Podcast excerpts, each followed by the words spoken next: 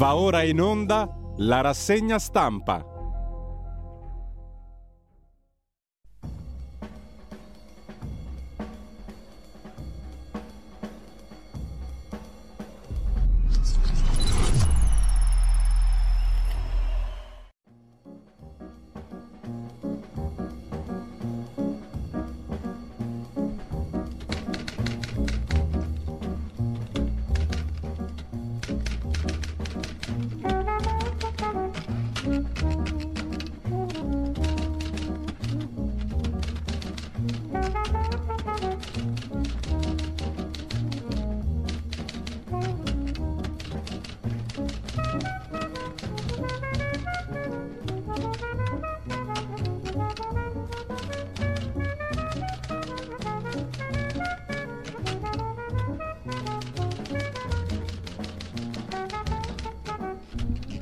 Cordiale buongiorno a tutte le ascoltatrici e a tutti gli ascoltatori da Giulio Cainarca. Ben trovati all'appuntamento con la rassegna stampa. Sono le 7.31 e giovedì 1 giugno. Domani non andremo in onda, domani si fa festa della Repubblica di tutto ciò che vi contorna.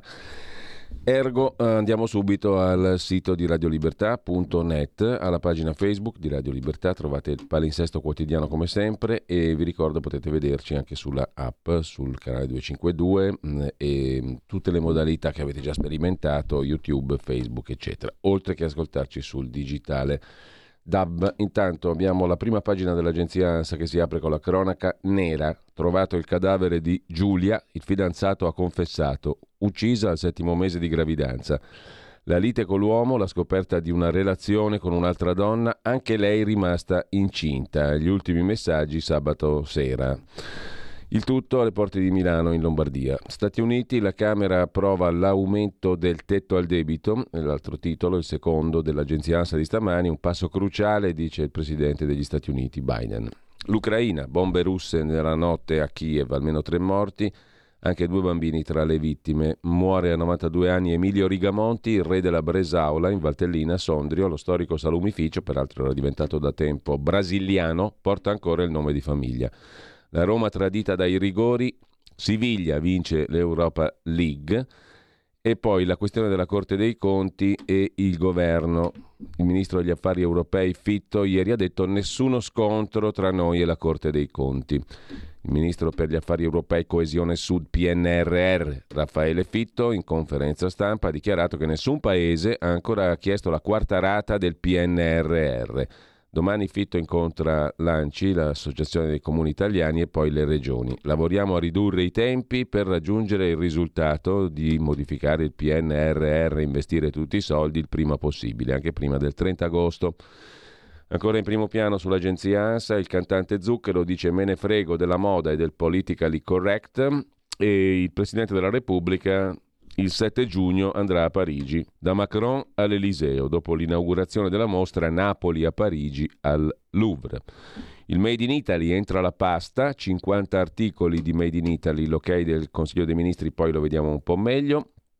Trovato il corpo, altra notizia di cronaca nera della ragazza dispersa nel fiume in Calabria. Il cadavere è stato rinvenuto a breve distanza dal punto in cui era caduta in acqua. L'ipotesi che non abbia avuto la forza di riemergere sia morta annegata. Di nuovo l'economia, le parole di Visco sul PNRR, dice il governatore della Banca d'Italia, fare in fretta, troppi ancora i giovani precari.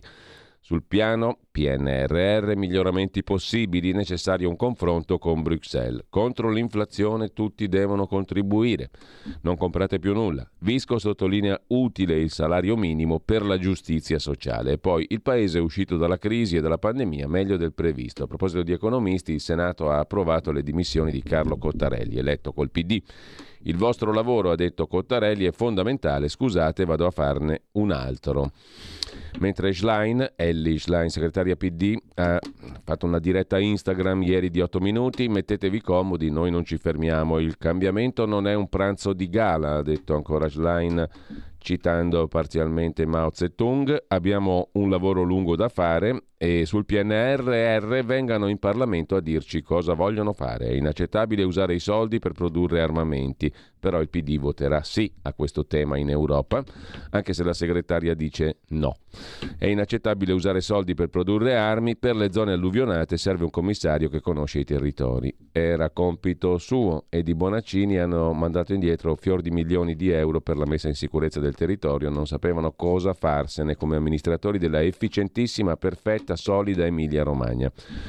L'audio con Trump che discute di un file segreto portato via, titola ancora l'agenzia ANSA, documento classificato del Pentagono su potenziale blitz in Iran. Gli Stati Uniti a proposito che espellono il Kosovo da un'esercitazione militare dell'alleanza atlantica della Nato.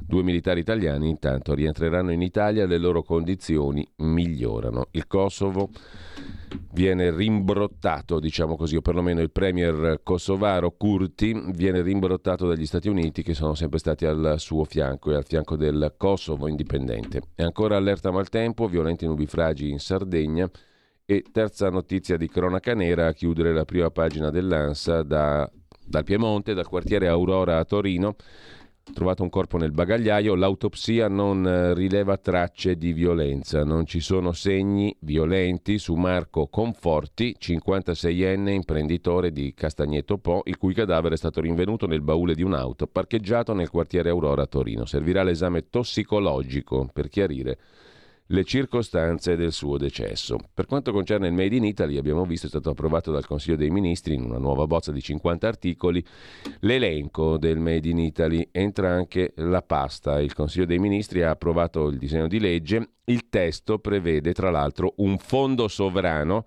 a sostegno delle filiere strategiche, scrive l'agenzia ANSA riassumendo il contenuto del disegno di legge sul Made in Italy il liceo Made in Italy, su cui Giorgia Meloni insiste da tanto tempo, e misure di lotta alla contraffazione e di promozione dei prodotti italiani. Nasce dunque un fondo sovrano con una dotazione iniziale di un miliardo di euro per promuovere le filiere strategiche, scrive l'agenzia ANSA. Lo annuncia una nota del Ministero per le Imprese e il Made in Italy, Adolfo Urso, spiegando che il provvedimento porta disposizioni per valorizzare e promuovere le produzioni di eccellenza, le bellezze storico-artistiche, le radici culturali nazionali come fattori da preservare e trasmettere per la crescita dell'economia. È un testo di 50 articoli, entra come novità una commissione tecnica con l'obiettivo di effettuare indagini, approfondimenti, redigere linee guida che identificano le lavorazioni di particolare qualità nell'ambito del processo produttivo della pasta di semola di grano duro, allo scopo di consentire ai produttori di darne corretta evidenza pubblicitaria nell'etichettatura del prodotto. Istituito poi il liceo del Made in Italy per promuovere conoscenze e abilità connesse all'eccellenza dei prodotti e della tradizione italiane, attraverso un percorso liceale che dia competenze storico-giuridiche, artistiche, linguistiche, economiche e di mercato idonee alla promozione e valorizzazione dei settori produttivi nazionali che tengano conto delle specifiche vocazioni dei territori. Così sempre il Ministero di Urso fa sapere sul disegno di legge Made in Italy approvato dai ministri. La disciplina del percorso di studio partirà entro 90 giorni dalla data di entrata in vigore della presente legge.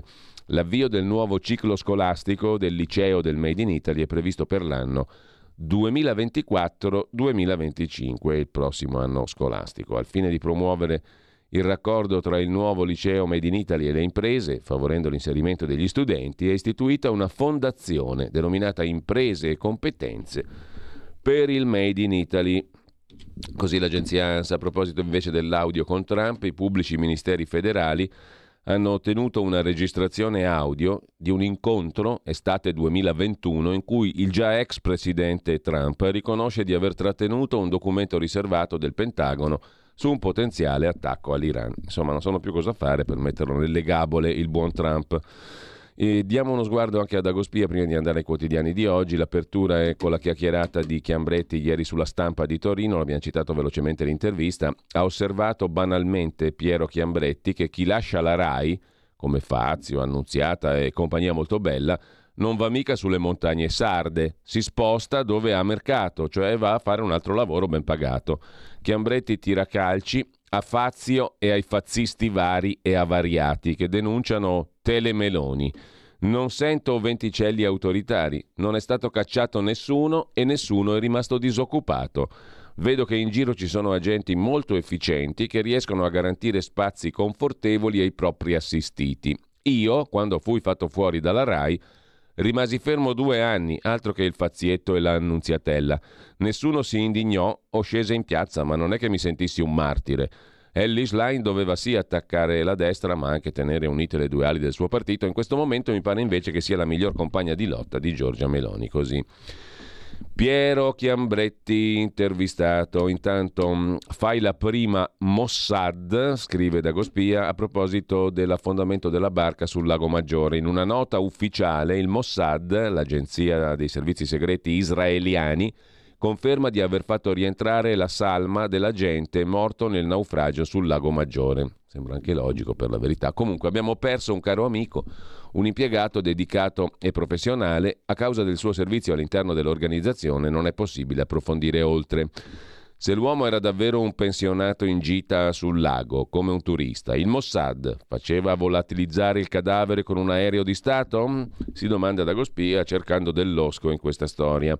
Con ciò lasciamo Dagospia, diamo un'occhiata anche alle altre agenzie di stampa molto velocemente. ADN Cronos apre la sua prima pagina con trovato il corpo di Giulia Tramontano, il fidanzato ha confessato scomparsa in quel di Milano, a Senago, in Brianza e poi ancora in primo piano Al Pacino di nuovo papà, quarto figlio a 83 anni, il Made in Italy l'abbiamo visto prima e poi ancora il PNRR, Meloni dice cruciale per l'Italia. Sguarderello anche all'agenzia AGI, quella dell'ENI, trovato il cadavere di Giulia Tramontano, indagato il fidanzato, il Siviglia ha vinto sulla Roma, l'abbiamo già visto, nessuna autopsia sui corpi degli 007 annegati nel Lago Maggiore. C'è dell'osco dunque, come scrive Dagospia. I carabinieri hanno sentito come testimoni 19 agenti dei servizi italiani e israeliani. Si sono limitati a qualificarsi come funzionari governativi, già rimpatriata la salma dell'ex agente del Mossad morto.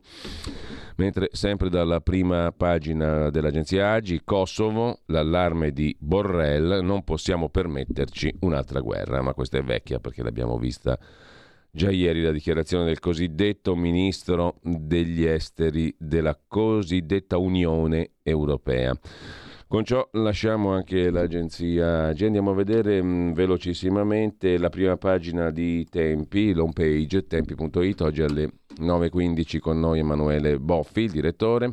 Utero in affitto, il tema d'apertura, i figli non si comprano, non si vendono, non si donano. Aurelio Mancuso, coordinatore della rete No GPA, gestazione per altri, ex segretario dell'Arci Gay, spiega a tempi il suo appello contro la maternità surrogata. A sinistra, dice Mancuso, mi danno del fascista, ma serve una discussione. Ellis Line apre al confronto nel PD. Poi ci sono tanti altri temi, ma li vedremo più tardi. Intanto diamo uno sguardo anche alle prime pagine dei quotidiani di oggi, come sempre iniziamo da Avvenire. Il quotidiano di ispirazione cattolica che su questo tema apre la sua prima pagina, la gestazione per altri. Il 19 giugno il testo sarà in aula alla Camera, ma il primo sì sulla maternità surrogata come reato universale è arrivato ieri in Commissione Giustizia, coi voti della sola maggioranza di centrodestra. La proposta di legge Varchi, deputata di Fratelli d'Italia, prima firmataria, punisce la cosiddetta GPA, gestazione per altri o utero in affitto, già vietata in Italia, anche se eseguita all'estero da cittadini italiani. Previsto il carcere fino a due anni, multe fino a un milione. Da azione il partito di Calenda, Gelmini e Carfagna si dicono favorevoli al reato universale, mentre prosegue la raccolta di firme della rete No GPA. Tra i firmatari anche Maria Pia Garavaglia, storico nome della democrazia cristiana, Goffredo Bettini, eccetera. L'altro argomento, Visco, che dice sì al salario minimo e il governo dice no ai giudici sul PNR. R. Nelle considerazioni finali il governatore Banca Italia lancia messaggi forti sul tema lavoro un compenso sotto cui non scendere, cioè il salario minimo, può rispondere a esigenze di giustizia sociale, ha detto Visco, ma in Italia tutto si è arenato col cambio di governo. Per Meloni la soluzione migliore è il taglio del cuneo fiscale. Messaggi anche sulla riforma fiscale, sul PNRR, non c'è tempo da perdere, ha detto inappuntabilmente e da par suo il governatore di Banca d'Italia.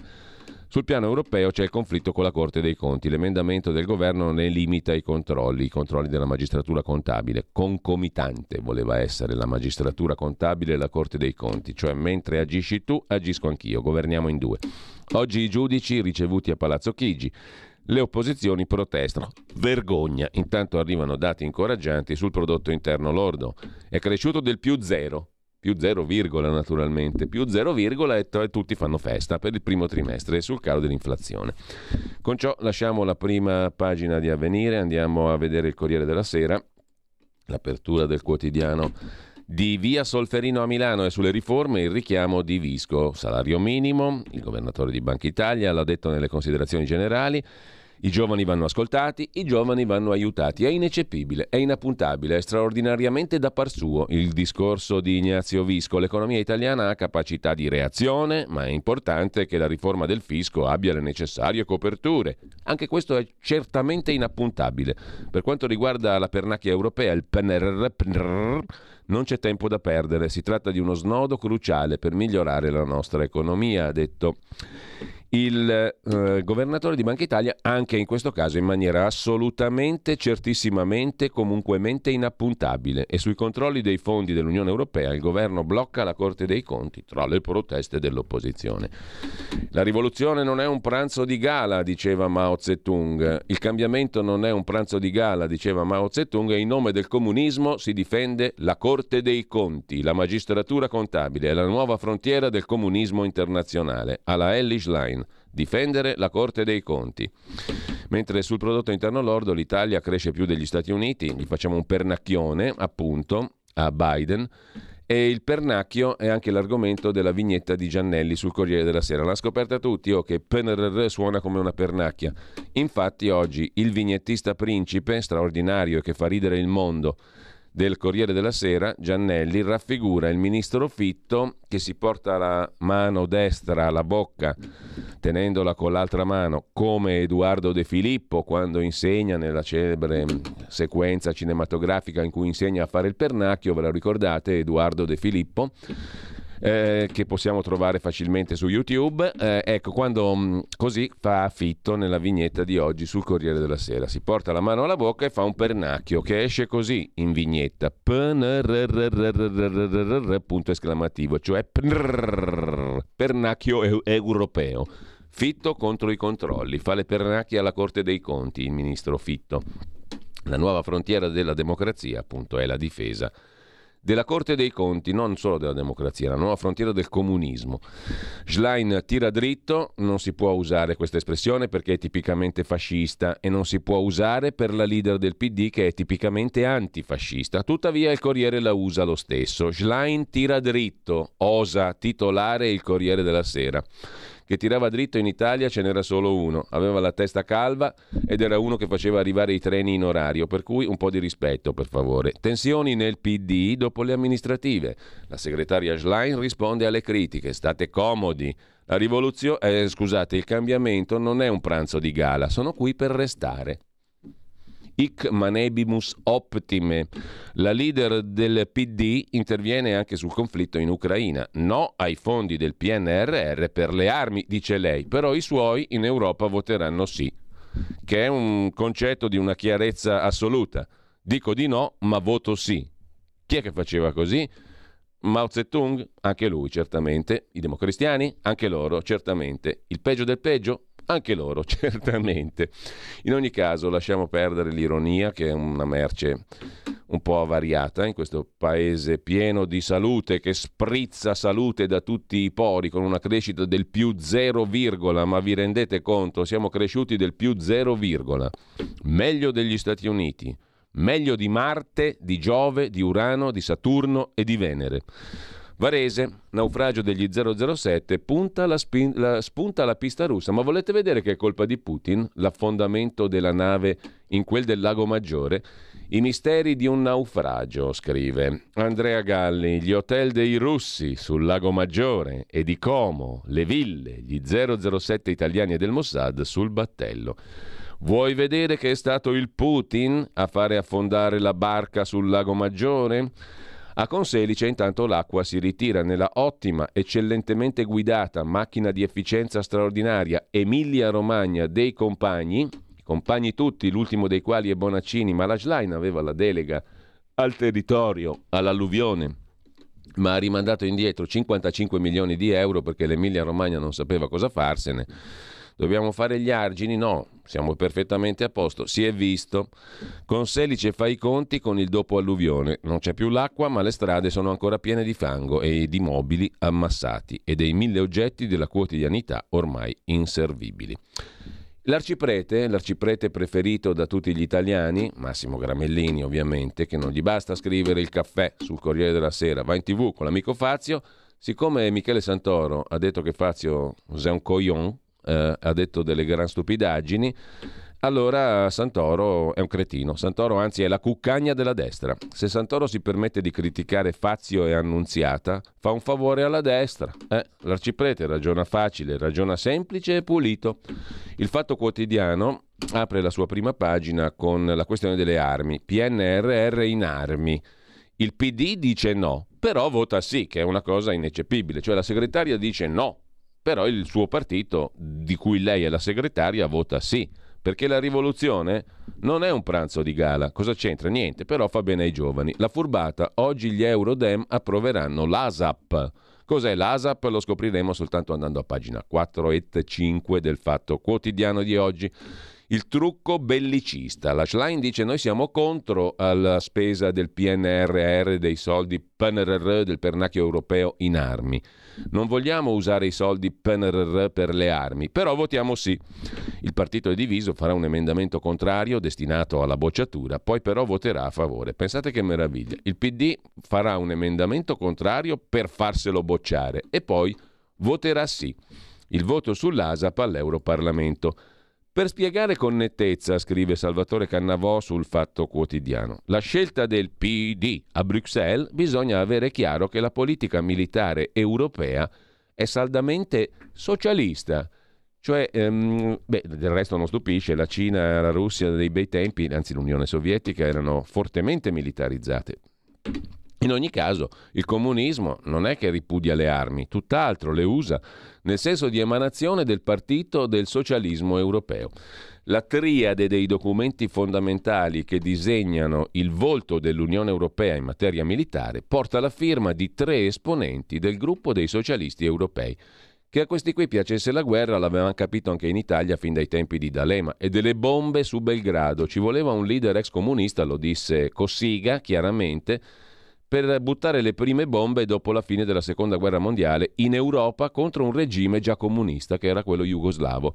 Ci voleva un D'Alema e infatti così fu. E ci voleva anche un Mattarella che disse mai uranio impoverito abbiamo usato. Lo disse qualche anno dopo, però lo disse, negò.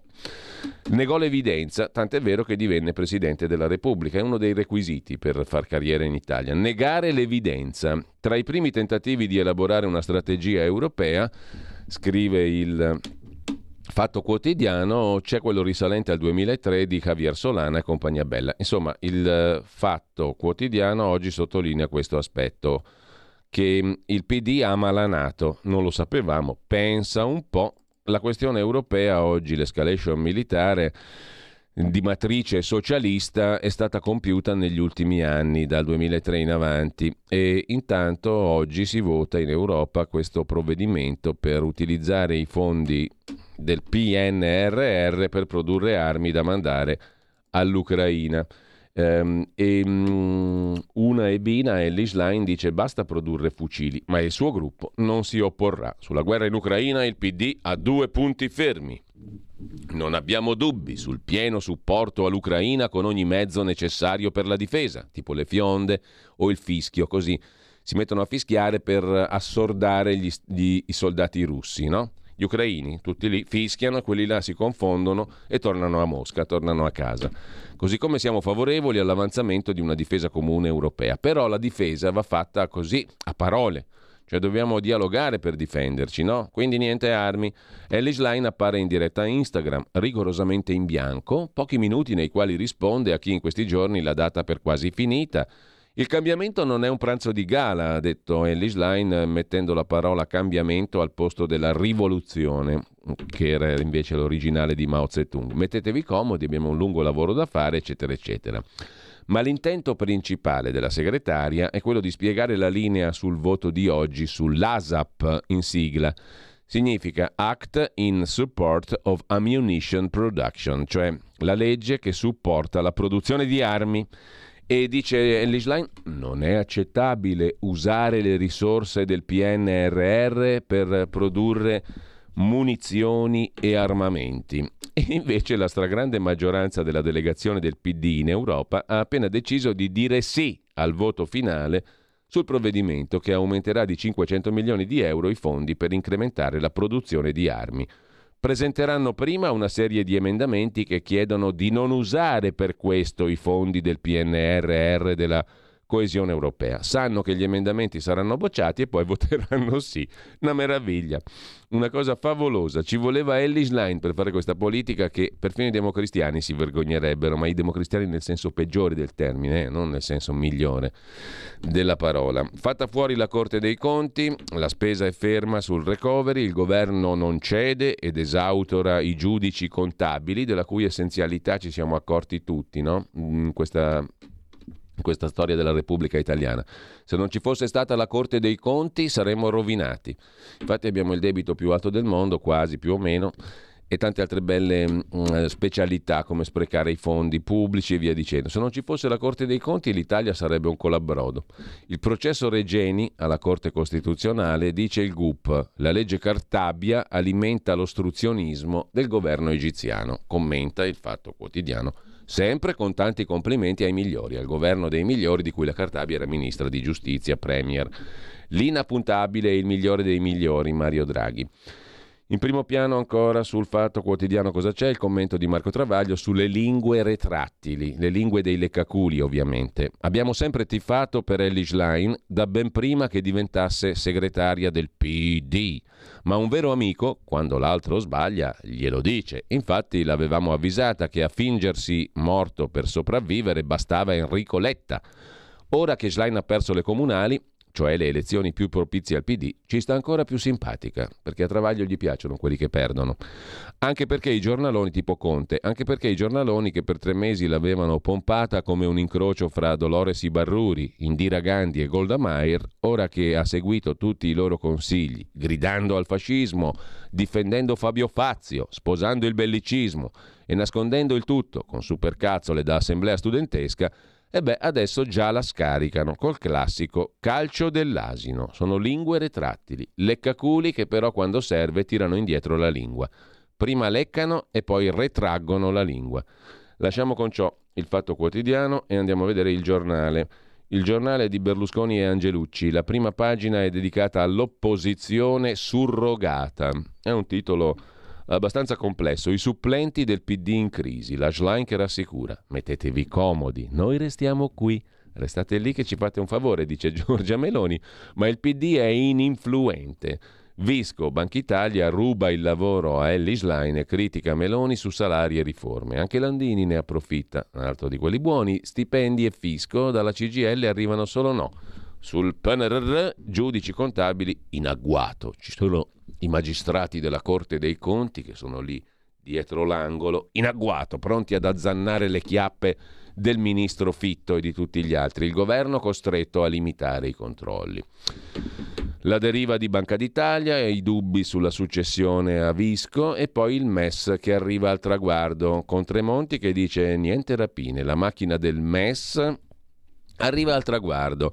Non usiamola per fare rapine, suggerisce l'ex ministro dell'economia Tremonti, il quale chiude il cerchio, scrive ad Alberto Signore sul giornale. L'11 luglio 2011 fu Tremonti che firmò per l'Italia il trattato istitutivo. Ora guida la commissione esteri che valuterà la ratifica. È stato creato per gli eurobond e ha cambiato strada il MES, sostiene Tremonti Meloni e Salvini nel 2012, quando ci fu l'ok del PDL, non erano in aula, il no dell'attuale ministro Crosetto, mm, le astensioni di Foti, Sisto, Ravetto, insomma si vedrà. Alla Camera il 30 giugno, via libera per metà luglio. Siamo gli unici dell'Eurozona a mancare, con la Grecia servì solo alla Troica, con l'Italia a chi servirà il MES? Così sul giornale di oggi. Mentre sempre dal giornale di oggi un fondo da un miliardo, la spinta per il Made in Italy, l'abbiamo visto prima, e poi Unione Europea, multe per chi rifiuta i migranti ricollocati. 22.000 euro per ogni migrante non ricollocato. È una stima su cui sta lavorando la Commissione Europea per mettere d'accordo gli Stati sul meccanismo di solidarietà. I ricollocamenti non sono obbligatori, ma tocca pagare, scrive il eh, giornale in prima pagina, poi lo vediamo un po' meglio a pagina 6 e intanto sempre dalla prima pagina del giornale Luca Fazzo, il cronista giudiziario, Palazzo Chigi si rivolge e risponde a Matteo Renzi, nessun politico è stato spiato. Intercettano? Certo che intercettano. Per scoperchiare il vaso sulle attività occulte dei servizi segreti, è servito il libro di due giornalisti che di barbe finte se ne intendono, Gigi Bisignani e Paolo Madron. Vedremo anche questo tra pochissimo meglio a pagina 9. Intanto la questione dell'Europa, multe sui migranti non ricollocati, ma l'Italia non ci casca. Proposta una sanzione da 22.000 euro ai paesi negligenti, per l'Italia è soltanto un tampone. Meloni al contrattacco per provare a cambiare il patto migrazione nel suo complesso. Tutti nella Commissione europea sapevano che la cifra ipotizzata per rimodellare il sistema di accoglienza avrebbe fatto discutere. Dopo settimane di, negozia- di negoziati a Bruxelles il tema migratorio ha rubato la scena alla fine. L'idea, in parte svedese, scrive il giornale, di risarcire i paesi di primo approdo dei migranti che non vengono aiutati dagli altri membri con 22.000 euro una sorta di rimborso automatico che sarebbe pagato dai furbi che si sottraggono al ricollocamento dei migranti. Ma Roma non ha mangiato la foglia, noi non ci facciamo portare via con l'anello al naso, siamo italiani. E il 29 e il 30 giugno al Consiglio europeo il Premier Meloni proverà a spiegare quello che gli Sherpa italiani hanno già fatto presente ieri, cioè che bisogna cambiare il patto di migrazione e asilo. Auguri e baci dalla terra dei feaci. Mentre a pagina 9 la questione degli, degli spioni, il sottosegretario Mantovano ha replicato a Matteo Renzi su presunte intercettazioni abusive. Il tema è stato rilanciato da Matteo Renzi appunto in un'intervista. Mm, il tema è stato definito da lui un'emergenza democratica, cioè le intercettazioni preventive dei servizi segreti a carico di parlamentari e giornalisti. Se è vero, sono state minate le basi della democrazia, ha detto Renzi. Tutto nasce, scrivono i giornalisti Bisignani e Madron nel libro I potenti al tempo di Giorgia, da un avviso giunto a Giorgia Meloni poco prima del suo arrivo a Palazzo Chigi. La vincitrice delle elezioni era stata informata di forme di controllo telematico di vari personaggi che ruotavano intorno al suo mondo. Si parlava di oltre 400 utenze captate. Vero o falso? Lo scrivono Madron e Bisignani nel loro libro, appunto. Abbiamo fonti plurime, dice Madron. Esiste un'indagine della Procura di Roma generata da una denuncia contro ignoti presentata dal ministro Crosetto per accessi abusivi a caselle WhatsApp. In questa inchiesta sono stati già sentiti diversi testimoni. Ci sono giornalisti vittime del sistema ma anche giornalisti complici che ricevono dai servizi segreti soldi o altra utilità. Insomma, hanno scoperto che i servizi segreti forniscono notizie ai giornalisti. Eh, capirai che scoperta. Giuseppe D'Avanzo su Repubblica era un giornalista che riceveva fo- fo- notizie dai servizi segreti e faceva gli scoop. Gianluigi Nuzzi, com'è che faceva lo scoop su Abbiamo una banca? Gliel'hanno fornita i servizi segreti con le intercettazioni di Fassino. E la stessa cosa per i libri sul Vaticano. Caro amico, dicono i servizi, vai in Svizzera, c'è una valigia piena di documenti, puoi fare un bel libro sul Vaticano. funziona così, ogni testata più o meno ha i suoi giornalisti che ricevono roba come cassetta delle lettere dai servizi segreti i quali, per conto di chi di qualcun altro, hanno magari necessità di far uscire determinate notizie. Mm, è sempre accaduto così. Hanno scritto ovviamente il vero Bisignani e Madron. È una cosa ovvia. Il problema è che per legge le intercettazioni preventive degli 007, che non possono essere usati nei processi, in procedimenti giudiziari, devono passare dapprima per il via libera da Palazzo Chigi e poi dalla Procura Generale di Roma. Attualmente l'autorità è Alfredo Mantovano, Palazzo Chigi, che ieri si è precipitato a garantire di non avere mai autorizzato alcuna intercettazione a carico di politici o di giornalisti. Renzi dichiara di apprezzare l'attesa smentita. Quando a Palazzo Chigi c'era lui, Renzi dice di non aver mai visto una sola riga che riportava intercettazioni preventive. Bene. Eh, vale il principio di cui sopra. Negare l'evidenza per far carriera. Mi sembra evidente e chiaro che funzioni così. È uno dei requisiti negare l'evidenza. Mentre lasciamo la prima pagina del giornale, andiamo a vedere anche il quotidiano nazionale, giorno, nazione, il resto del Carlino. Da Banca Italia la spinta al salario minimo è il titolo d'apertura e poi in cronaca de Il Giorno su Milano, io faccia a faccia con il rapinatore a Milano in via Toffetti mi ha stretto le mani al collo. A proposito di Milano, Porta Venezia, Milano Pride, LGBTQ, eccetera, un mese di eventi. I residenti sono abbastanza incazzati. L'ira dei residenti, scrive il giorno in questo caso, mentre Piantedosi visita la Romagna, ministro dell'Interno. Il mattino di Napoli apre invece su un tema sul quale batte molto, l'autonomia regionale. È un orrore, è uno schifo, ci porta via soldi al sud. Allarme della Banca d'Italia. Anche il governatore di Banca Italia, Ignazio Visco, nella sua relazione esprime dubbi sui costi del progetto dell'autonomia regionale. In Senato la proposta, ora una commissione di inchiesta, Fratelli d'Italia e Forza Italia che si schierano con l'opposizione.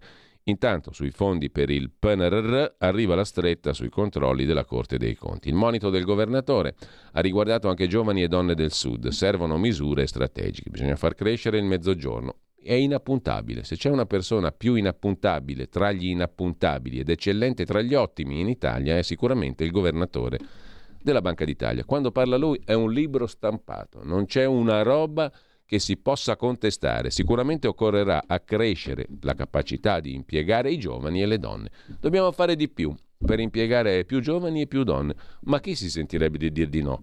I cui tassi di partecipazione in tutte le aree del paese sono davvero modesti, ha detto inappuntabilmente, ineccepibilmente, comunque mente il governatore di Banca d'Italia Visco. Nel mezzogiorno i tassi di occupazione sono più bassi d'Europa, ha detto Visco. Ma voi vi sentireste di smentire? Ma non è possibile. Ehm, ed è anche profumatamente pagato il governatore di Banca d'Italia, se proprio volete saperlo. Il passaggio sul sud del governatore di Banca Italia Visco è l'unico riferimento territoriale contenuto nelle 48 pagine, non una di più, non una di meno, delle sue considerazioni finali. Tutt'altro che trascurabili, scrive il quotidiano napoletano mentre va in pensione la prima donna tra i falchi di Napoli della polizia, la Ramba. Io, prima donna tra i falchi, Daniela Panzera, va in pensione. Per quanto concerne invece il discorso delle autonomie, ehm, è piuttosto interessante quello che mette in luce il mattino di Napoli, l'allarme della Banca d'Italia sui costi dell'autonomia. Il Senato ora propone un'inchiesta. Vediamo un po' meglio. C'è da fare già l'inchiesta, la commissione d'inchiesta, prima ancora di aver fatto un passo in direzione dell'autonomia. Cominciamo a indagare su quello che non funziona già prima di mettere in opera la, l'autonomia. Indaghiamo sull'autonomia prima che l'autonomia entri in vigore. Questo mi sembra anche questo un bel, una bella trovata. La, la, le frasi dei governatori di Banca Italia vanno lette in controluce, ci ammonisce il quotidiano Il Mattino. Soprattutto quelle pronunciate in occasione delle considerazioni finali. Bastano poche parole, un'alzata di sopracciglio. Se il buon Visco alza il sopracciglio, tu devi capire cosa voleva dire per esprimere dubbi, paventare rischi dare avvertimenti al governo di turno. Ieri Visco non ha fatto eccezione. Al governo ha lasciato un monito. Occhio ai costi per i conti pubblici di due riforme. La prima è la riforma del fisco. È evidente che per tagliare le tasse servono coperture certe. La seconda è l'autonomia regionale differenziata. Si discute ancora poco di questo, specie per quanto riguarda l'impatto che la cessione di 23 competenze dello Stato a Veneto e Lombardia potrebbe avere sui conti pubblici. Nei prossimi anni, ha detto Visco, Dopo aver ricordato quanto sia pesante il fardello del nostro fantastico debito pubblico, nei prossimi anni, ha detto Ignazio Visco, ogni eventuale aumento di spesa o riduzione di entrata, anche nell'ambito di riforme già annunciate, quali quella del fisco o dell'autonomia differenziata, non potrà prescindere dall'identificazione di coperture strutturali adeguate, certe, sottolinea il mattino. Di certo però, fino ad oggi c'è il disegno di legge Calderoli sull'autonomia differenziata, che non prevede stanziamento di bilancio per coprire i divari territoriali e per assicurare che, una volta che una quota rilevante del gettito fiscale sia stato trasferito a Lombardia e Veneto, restino soldi sufficienti per garantire che la macchina statale abbia ancora benzina per camminare. Insomma, il mattino ha paura che se tu porti via le uova dalla, anzi il contrario, che se lasci le uova della gallina d'oro, vi ricordate il vecchio manifesto della Lega Nord, quello della gallina dalle uova d'oro, la Lombardia, il Veneto, il Nord, se tu lasci le uova alla gallina che le produce, gli altri cosa mangiano? Dove la fanno la frittata? Gli altri se tu gli porti via le uova, anzi se gli lasci le uova al nord, alla gallina dalle uova d'oro. Visco non è il primo a esprimere questo dubbio. La questione dei soldi è già prepotentemente emersa. Alla rilevata del servizio bilancio del Senato è nata una polemica sulla manina contro l'autonomia. Lo ha detto la Commissione europea, anche lei, nel suo report sull'Italia. Lo ha ribadito Confindustria. E questo sorvolando sulla Svimez, eccetera. Il tema è enorme, scrive il Mattino di Napoli. Il centro analisi Svimez, che ha prodotto mirabilissime analisi in tanti anni sul mezzogiorno d'Italia, ha calcolato che se il Veneto ottenesse le 23 materie richieste, richieste sulla base di quello che dice la Costituzione, eh, sia ben chiaro, perché tutti dicono che questa Costituzione è il non plus ultra, è il meglio del mondo, è la più bella del mondo, nel 2001 quello che era la sinistra, diciamo, la modificò in questa direzione, cioè per la possibilità di dare 23 materie alle regioni che lo chiedessero, l'hanno voluta loro, adesso è diventato uno schifo, un pericolo, una roba orrenda perché lascia le uova d'oro alla gallina che le produce. 23 materie, se il Veneto le ottenesse potrebbe trattenere il 90% del gettito IRPEF. E se tu lasci il 90% del gettito delle tasse alla Lombardia e al Veneto, semplicemente l'Italia non esiste più. L'Italia deperisce, muore, si secca, non ha più niente da mangiare. Eh, capito come funziona? Lo Stato si regge su quei cucù del nord che lavorano e che producono. Hm? Le galline dalle uova d'oro. Così a leggere il mattino, e non lo dico io, lo dice il mattino di Napoli. Perché il pericolo è quello. Ma non è una, una lettura leghista, adesso lasciate perdere l'ironia. Se seguiamo questo ragionamento, questo si deduce che tu non puoi evitare di spremere le regioni produttive, perché se no il resto dell'Italia che fa? Si attacca al Sudafrica? Si attacca al Maghreb? Si attacca al Nord Africa? Sudafrica è troppo lontano. Si attacca alla Tunisia? Che famo? Il centro analisi diretto da Luca Bianchi ha calcolato che se il Veneto ottenesse, ripeto, le 23 materie richieste, scrive il mattino, potrebbe trattenere il 90% del gettito IRPEF maturato sul territorio, lasciando allo Stato italiano solo il 10%. Adesso facciamo un ragionamento base proprio terra a terra. Ma se io, diciamo così, mh, mm, produco 100 e voglio mangi- man- trattenermi 90, se sono un individuo, Secondo voi è sbagliato o è giusto? Datevi la risposta. Perché per legge divina io dovrei essere costretto a dare tutto a uno che, non, che spreca, che non produce, che magari non lavora, a volte, talora, non tu, non generalizziamo, però in linea generale, se ci sono 20 entità, diciamo, che fanno parte di un condominio e ce ne sono due che producono e 18 che insomma arrancano, 15 o 13, quel che l'è, perché quei 2, 5, 6 devono lavorare per tutti? Non è logico, non è corretto, non è giusto. Vediamo dei meccanismi più giusti, più o meno, insomma, il tema è enorme, dice giustamente il mattino. E ehm, Visco ha alzato il sopracciglio su questo tema, attenzione, perché il sopracciglio di Visco è più importante delle esigenze produttive del paese. Il governatore fa parte della commissione CLEP, questa è una bellissima trovata, la commissione per definire i livelli essenziali delle prestazioni. È un gruppo di 61 esperti, capitanati dall'inossidabile professor Cassese, che dovranno appunto valutare tutti gli aspetti, quelli economici della riforma e soprattutto definire i livelli essenziali delle prestazioni da garantire uniformemente su tutto il territorio della uniformissima Repubblica Italiana, a partire da quelli finanziari fino ad oggi rimasti sottovalutati perché il tema dell'autonomia differenziata è stato assegnato soltanto alla Commissione Affari Costituzionali. Adesso potrebbe scendere in campo anche la Commissione Bilancio. La senatrice dei 5 Stelle, vicepresidente del Senato Mariolina Castellone, ha proposto lo svolgimento di un'indagine conoscitiva sui profili finanziari dell'autonomia differenziata, una richiesta non è caduta nel vuoto a sorpresa, anzi, a dirsi d'accordo con la senatrice del Movimento 5 Stelle, udite udite, aprite bene le orecchiuzze, a dirsi d'accordo con la senatrice 5 Stelle Castellone che ha proposto lo svolgimento dell'indagine conoscitiva sul quattrino relativo all'autonomia differenziata, sono stati Fratelli d'Italia e Forza Italia, cioè gli alleati della Lega nel governo di centrodestra. La senatrice Mennuni di Fratelli d'Italia ha sottolineato che la Commissione Bilancio deve essere una sede utile per fare l'istruttoria e l'approfondimento sulla delicata questione degli effetti finanziari dell'autonomia regionale. Anche il senatore di Forza Italia Lotito ha formulato considerazioni perché è opportuno un approfondimento, ha detto il presidente della Lazio, alla luce del carattere epocale di una riforma come quella prospettata, cioè in soldoni sui costi dell'autonomia il Senato propone un'inchiesta e Fratelli d'Italia e Forza Italia si schierano con l'opposizione, cioè coi 5 Stelle che chiedono appunto frenate, frenate il più possibile sull'autonomia finanziaria.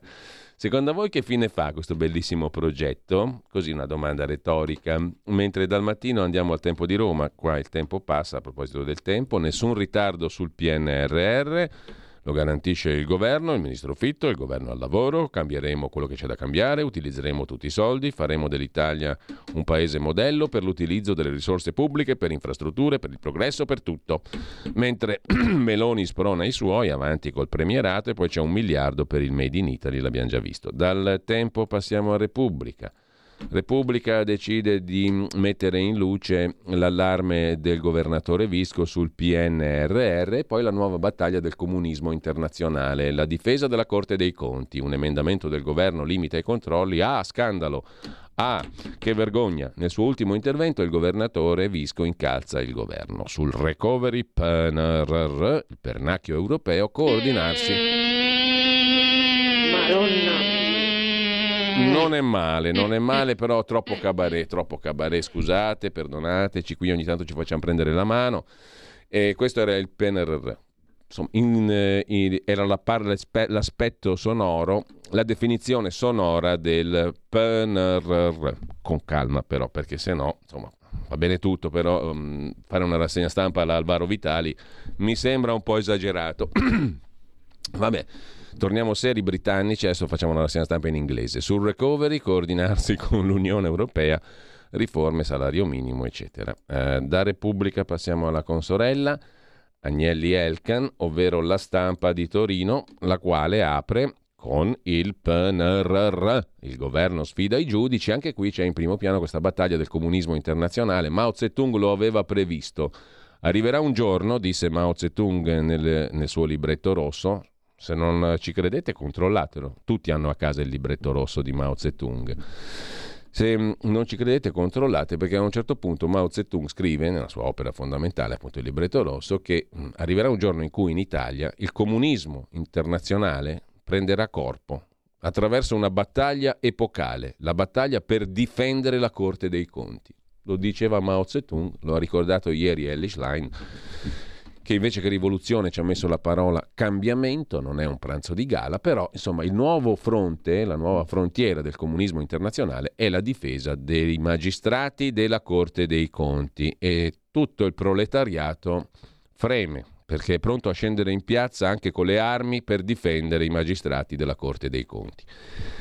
tutto il proletariato internazionale, proletari di tutto il mondo unitevi per difendere i magistrati della Corte dei Conti. Concita De Gregorio, molto da par suo, si occupa di maternità surrogata. Questo no è un divieto da ricchi, una proposta. Facciamo finta per otto minuti, scrive Concita De Gregorio, di non vivere in Italia. Proviamo a mettere in ordine quel che si sa sulla maternità surrogata, sottraendo la materia al consueto duello ideologico per cui la destra è contraria, la sinistra è a favore, con ampie zone di eccezioni e di intersezioni, legate all'influenza della religione cattolica. Torniamo al rodeo, volendo, però, se, volendo, senza dimenticare però che è dannosissimo in un ambito così delicato, un tema che riguarda le vite individuali e di ciascuno, il proprio e l'altrui corpo, la libera scelta, la vita, la sua assenza, con corollari spesso di grande dolore intimo. Io vi devo confessare che non ci riesco a capire niente quando scrive, cioè devo fare una fatica terribile per capire quello che scrive Concita De Gregorio. A pagina 13 andiamo al sunto, perlomeno speriamo che sia riassunto bene Quel divieto, il divieto di maternità surrogata è a favore dei ricchi, perché i ricchi se lo possono permettere. Allora, facciamo una bella cosa, mettiamo la maternità surrogata tra i LEP o LEA, tra le, i livelli essenziali delle prestazioni o, livelli o i, le, mh, i livelli essenziali dell'assistenza. Diciamo che la maternità surrogata va garantita dal Servizio Sanitario Nazionale a tutti, a chiunque ne faccia richiesta, gratis. Ogni proibizionismo è un pericolo per chi ha meno soldi e favorisce pratiche illegali. L'Italia piange la denatalità, ma poi non riconosce i figli delle coppie arcobaleno. Se vietiamo la maternità surrogata facciamo un favore ai vendola, ai ricchi in generale, che se li vanno a comprare i figli, esborsando un sacco di soldi. È giusto? No. Ma anche le droghe, per esempio, perché dobbiamo vietarle. Rendiamole gratis di Stato per tutti, perché sennò se le possono permettere solo i ricchi. Oddio, vale sempre meno perché ormai si drogano tutti. Andate a farvi un giro nel Parco delle Groane e vedete quanta gente che lavora normale, eh? non stiamo parlando di ricchi, quanta gente normale, magari c'è il furgone oppure in giro per lavoro, fa una sosta, va dal marocchino di turno e si compra la droga. Parco delle Groane, Brianza, Cogliate Misinto, Ceriano, Lazzate e tutti quei bei paesetti lì una volta idillici, pieni di contadini indigeni, adesso pieni di indigeni idioti che consumano droga, che viene giustamente loro fornita dagli spacciatori, per lo più marocchini e nordafricani. Non è questione di etnia, è questione di specializzazioni. Quelli fanno bene, siccome c'è il mercato, gli fornisco ciò che il mercato chiede. O sbaglio? Mi sembra giusto, è la legge della domanda e dell'offerta. Però Ragionando alla De Gregorio potremmo statalizzare il tutto. A questo punto statalizziamo.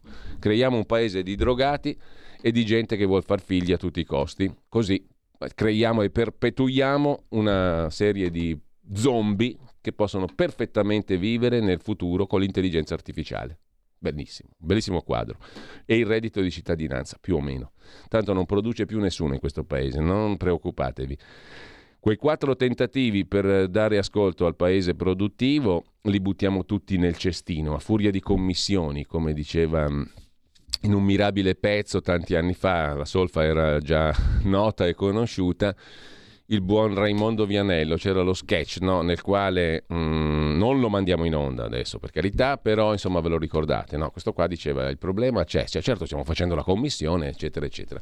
Ecco, i tentativi di rendere produttivo il paese li deleghiamo alle commissioni che non producono un cacchio e intanto andiamo verso il paese degli zombie eh, dove non produrrà più niente nessuno, ma saranno tutti in giro a drogarsi, a far figli con maternità surrogate e compagnia bella.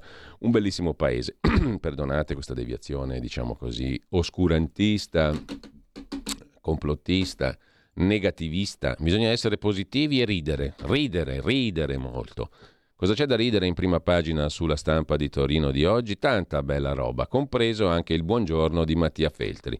Il pazzo contro umano, dove si parla di un nostro amico, un nostro amico che ci tiene su di morale, ovvero il senatore Claudio Borghi Aquilini. Il senatore Borghi, scrive il figlio di Vittorio Feltri sulla stampa, e lo dico subito, a me sta simpatico, è uno dei non tanti leghisti con, possa, con cui Oh, ma sei figlio di Feltri. Sei il figlio di un nume tutelare del giornalismo italiano e mi scrive uno dei non tanti leghisti con cui si possa ancora avere una conversazione, con cui si concorda con Borghi, quindi c'ha ragione Mattia Feltri probabilmente. Non è un plurale con cui concorda, ma un singolare. Detto questo, è uno dei pochi con cui si può avere una conversazione Claudio Borghi, perché come sapete gli altri leghisti è dura eh, avere una conversazione con un leghista, mediamente. Borghi è uno dei pochi con i quali si può ancora avere una conversazione, scrive Mattia Felti. Se lo scrive lui io ci credo. Il senatore Borghi dunque ieri ha pubblicato una foto e l'ha commentata così. Tutto molto logico, sei a Roma, davanti a Montecitorio, vicino al Pantheon, e ti metti in coda da Starbucks. Anche a Milano, in piazza, piazza Cairoli, c'è un bellissimo Cordusio? No, cos'è? Cairoli. Eh, Cordusio, Cordusio, non Cairoli. In piazza Cordusio c'è un ottimo Starbucks.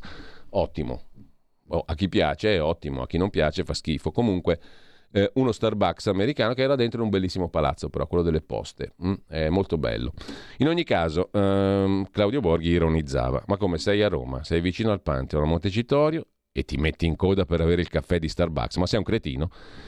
Immagino, scrive Mattia Feltri, che sia soltanto un'altra scaramuccia della guerra persa dalla Lega contro la catena americana di caffetterie, guerra combattuta con le seguenti formidabili armi. Il nostro caffè è mille volte più buono, viva il Made in Italy, difendiamo le eccellenze italiane, eccetera. Ho sempre pensato che le eccellenze italiane si difendano benissimo da sole, se tali sono, scrive Feltri Junior, che poi tanto Junior non è più perché il gas è 55-60 anni. Comunque, ho sempre pensato che le eccellenze italiane si difendano benissimo da sole, se tali sono, e che bere un caffè di Starbucks equivalga a oltraggiare l'espresso napoletano quanto leggere Whitman sia oltraggio a Dante. Cioè cosa vogliamo fare? Vogliamo dire che solo noi abbiamo lì poeti e gli scrittori. Il problema però sta diventando ulteriore, scrive Feltri Mattia, e cioè non è dire con melodrammatica irritazione i grilli mangiateveli voi, io preferisco i pizzoccheri alla valtellinese. I supermercati, i ristoranti, i menù esistono proprio perché uno prende i grilli e un altro i pizzoccheri e non c'è bisogno di farci su tanta filosofia. Già cinque anni fa, eccolo il problema, Matteo Salvini aveva considerato sua prerogativa politica criticare una coda fuori dallo Starbucks di Milano, quello di cui sopra in Piazzale Cordusio.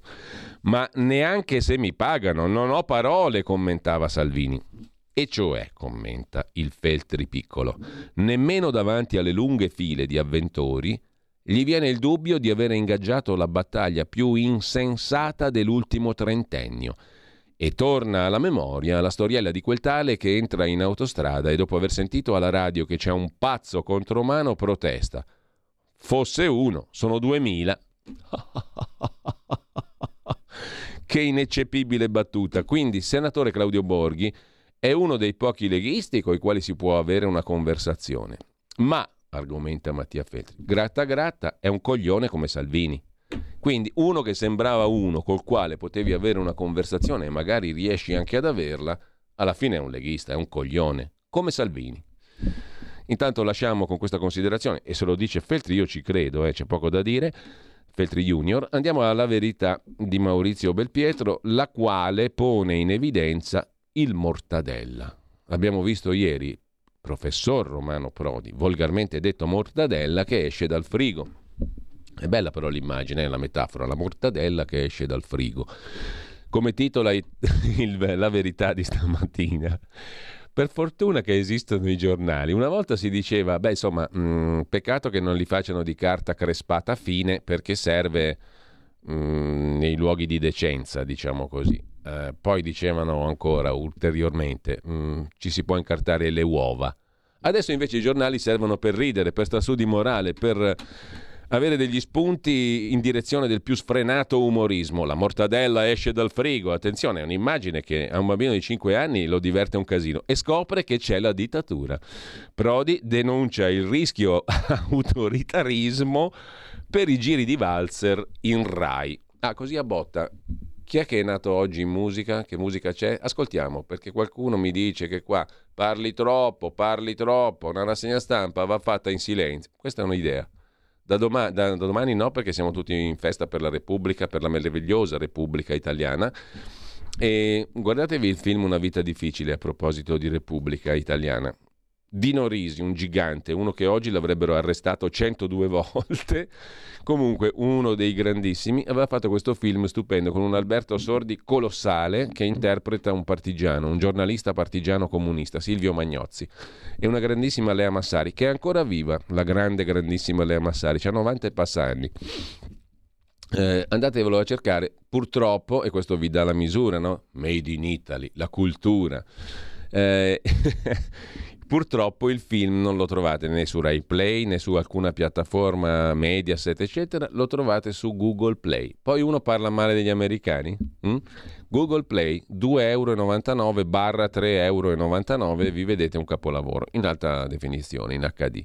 Bello, bellissimo, per celebrare la Repubblica. Oggi chi è che tocca alla musica? Sentiamo un po'. Simon Goldberg. Cioè ci devi spiegare tutto adesso, e tra poi che va così. Federico Borsari, che saluto e ringrazio in regia. Ci devi dire di tutto e di più. Chi è oggi, qual è il musicista, quale pezzo sentiamo e perché. Nasceva oggi Simon Goldberg nel primo giugno. Simon con la Z? Sì, primo giugno 1909. È stato un violinista e direttore d'orchestra statunitense. Dov'è che è nato? Ah, negli Stati Uniti. Z-Simon, SZ, Z-Simon, SZY che bel nome complesso. Z. Simon Goldberg. Bach, concerto brandeburghese numero 2 in Fa maggiore, l'allegro. Complimenti Federico perché fai sempre delle scelte meravigliose con il calendario in mano. Nasceva oggi? Hai detto sì. Allora, aspetta un attimo. Sì, sì, ma adesso lo facciamo partire con calma, eh, perché qua è tutto artigianale. Questa è un'osteria dove si mangia roba genuina. Partiamo con la, la sonatina e la minore di Schubert. Schubert.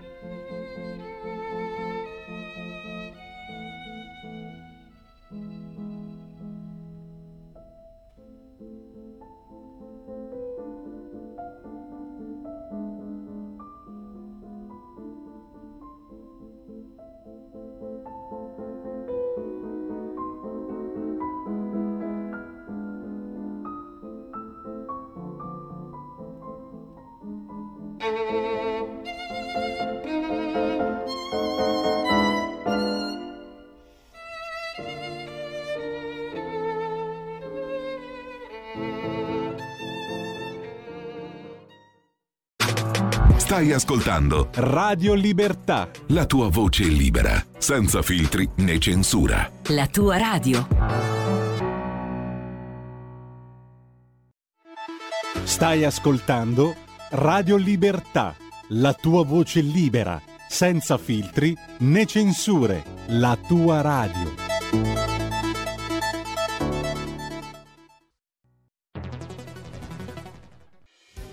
Quotidiano di Sicilia, il quotidiano d'Italia, l'informazione che ribalta i luoghi comuni, una vera visione dei fatti, l'Italia vista da sud. Ogni siciliano che vive in Italia e nel mondo è una risorsa, è protagonista della crescita della nostra nazione. Dai forza alla crescita della nostra isola, abbonandoti al QDS digitale più archivio a soli 99 euro annui. Quotidiano di Sicilia, il quotidiano d'Italia una scelta di valore.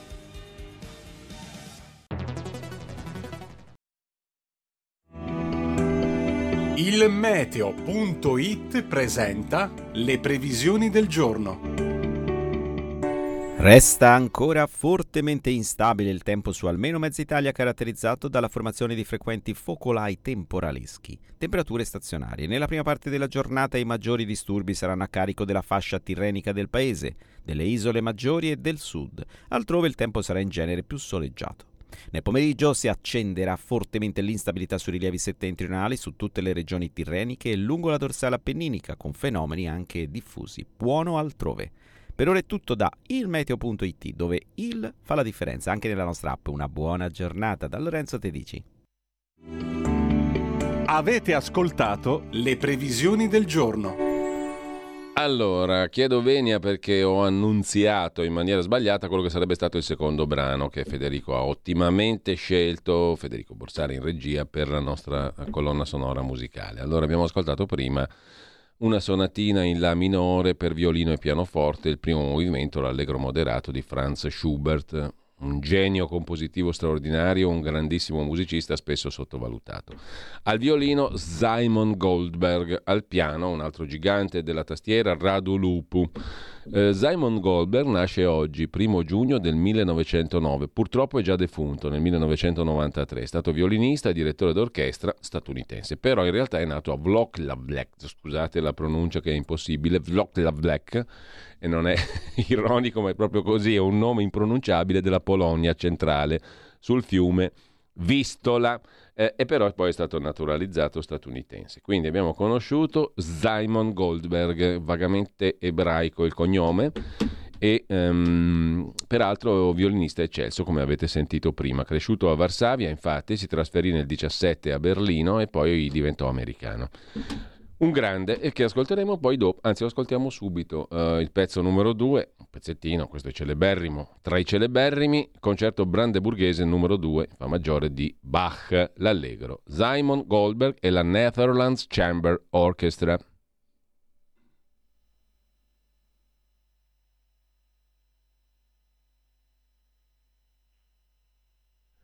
Attenzione, siccome noi abbiamo un computer che ha più o meno l'età di Adamo, se non che anche di Eva probabilmente, si imputtana, per usare un verbo molto elegante, diciamo così. Per cui ce l'ascoltiamo dopo. Adesso andiamo avanti con la rassegna stampa.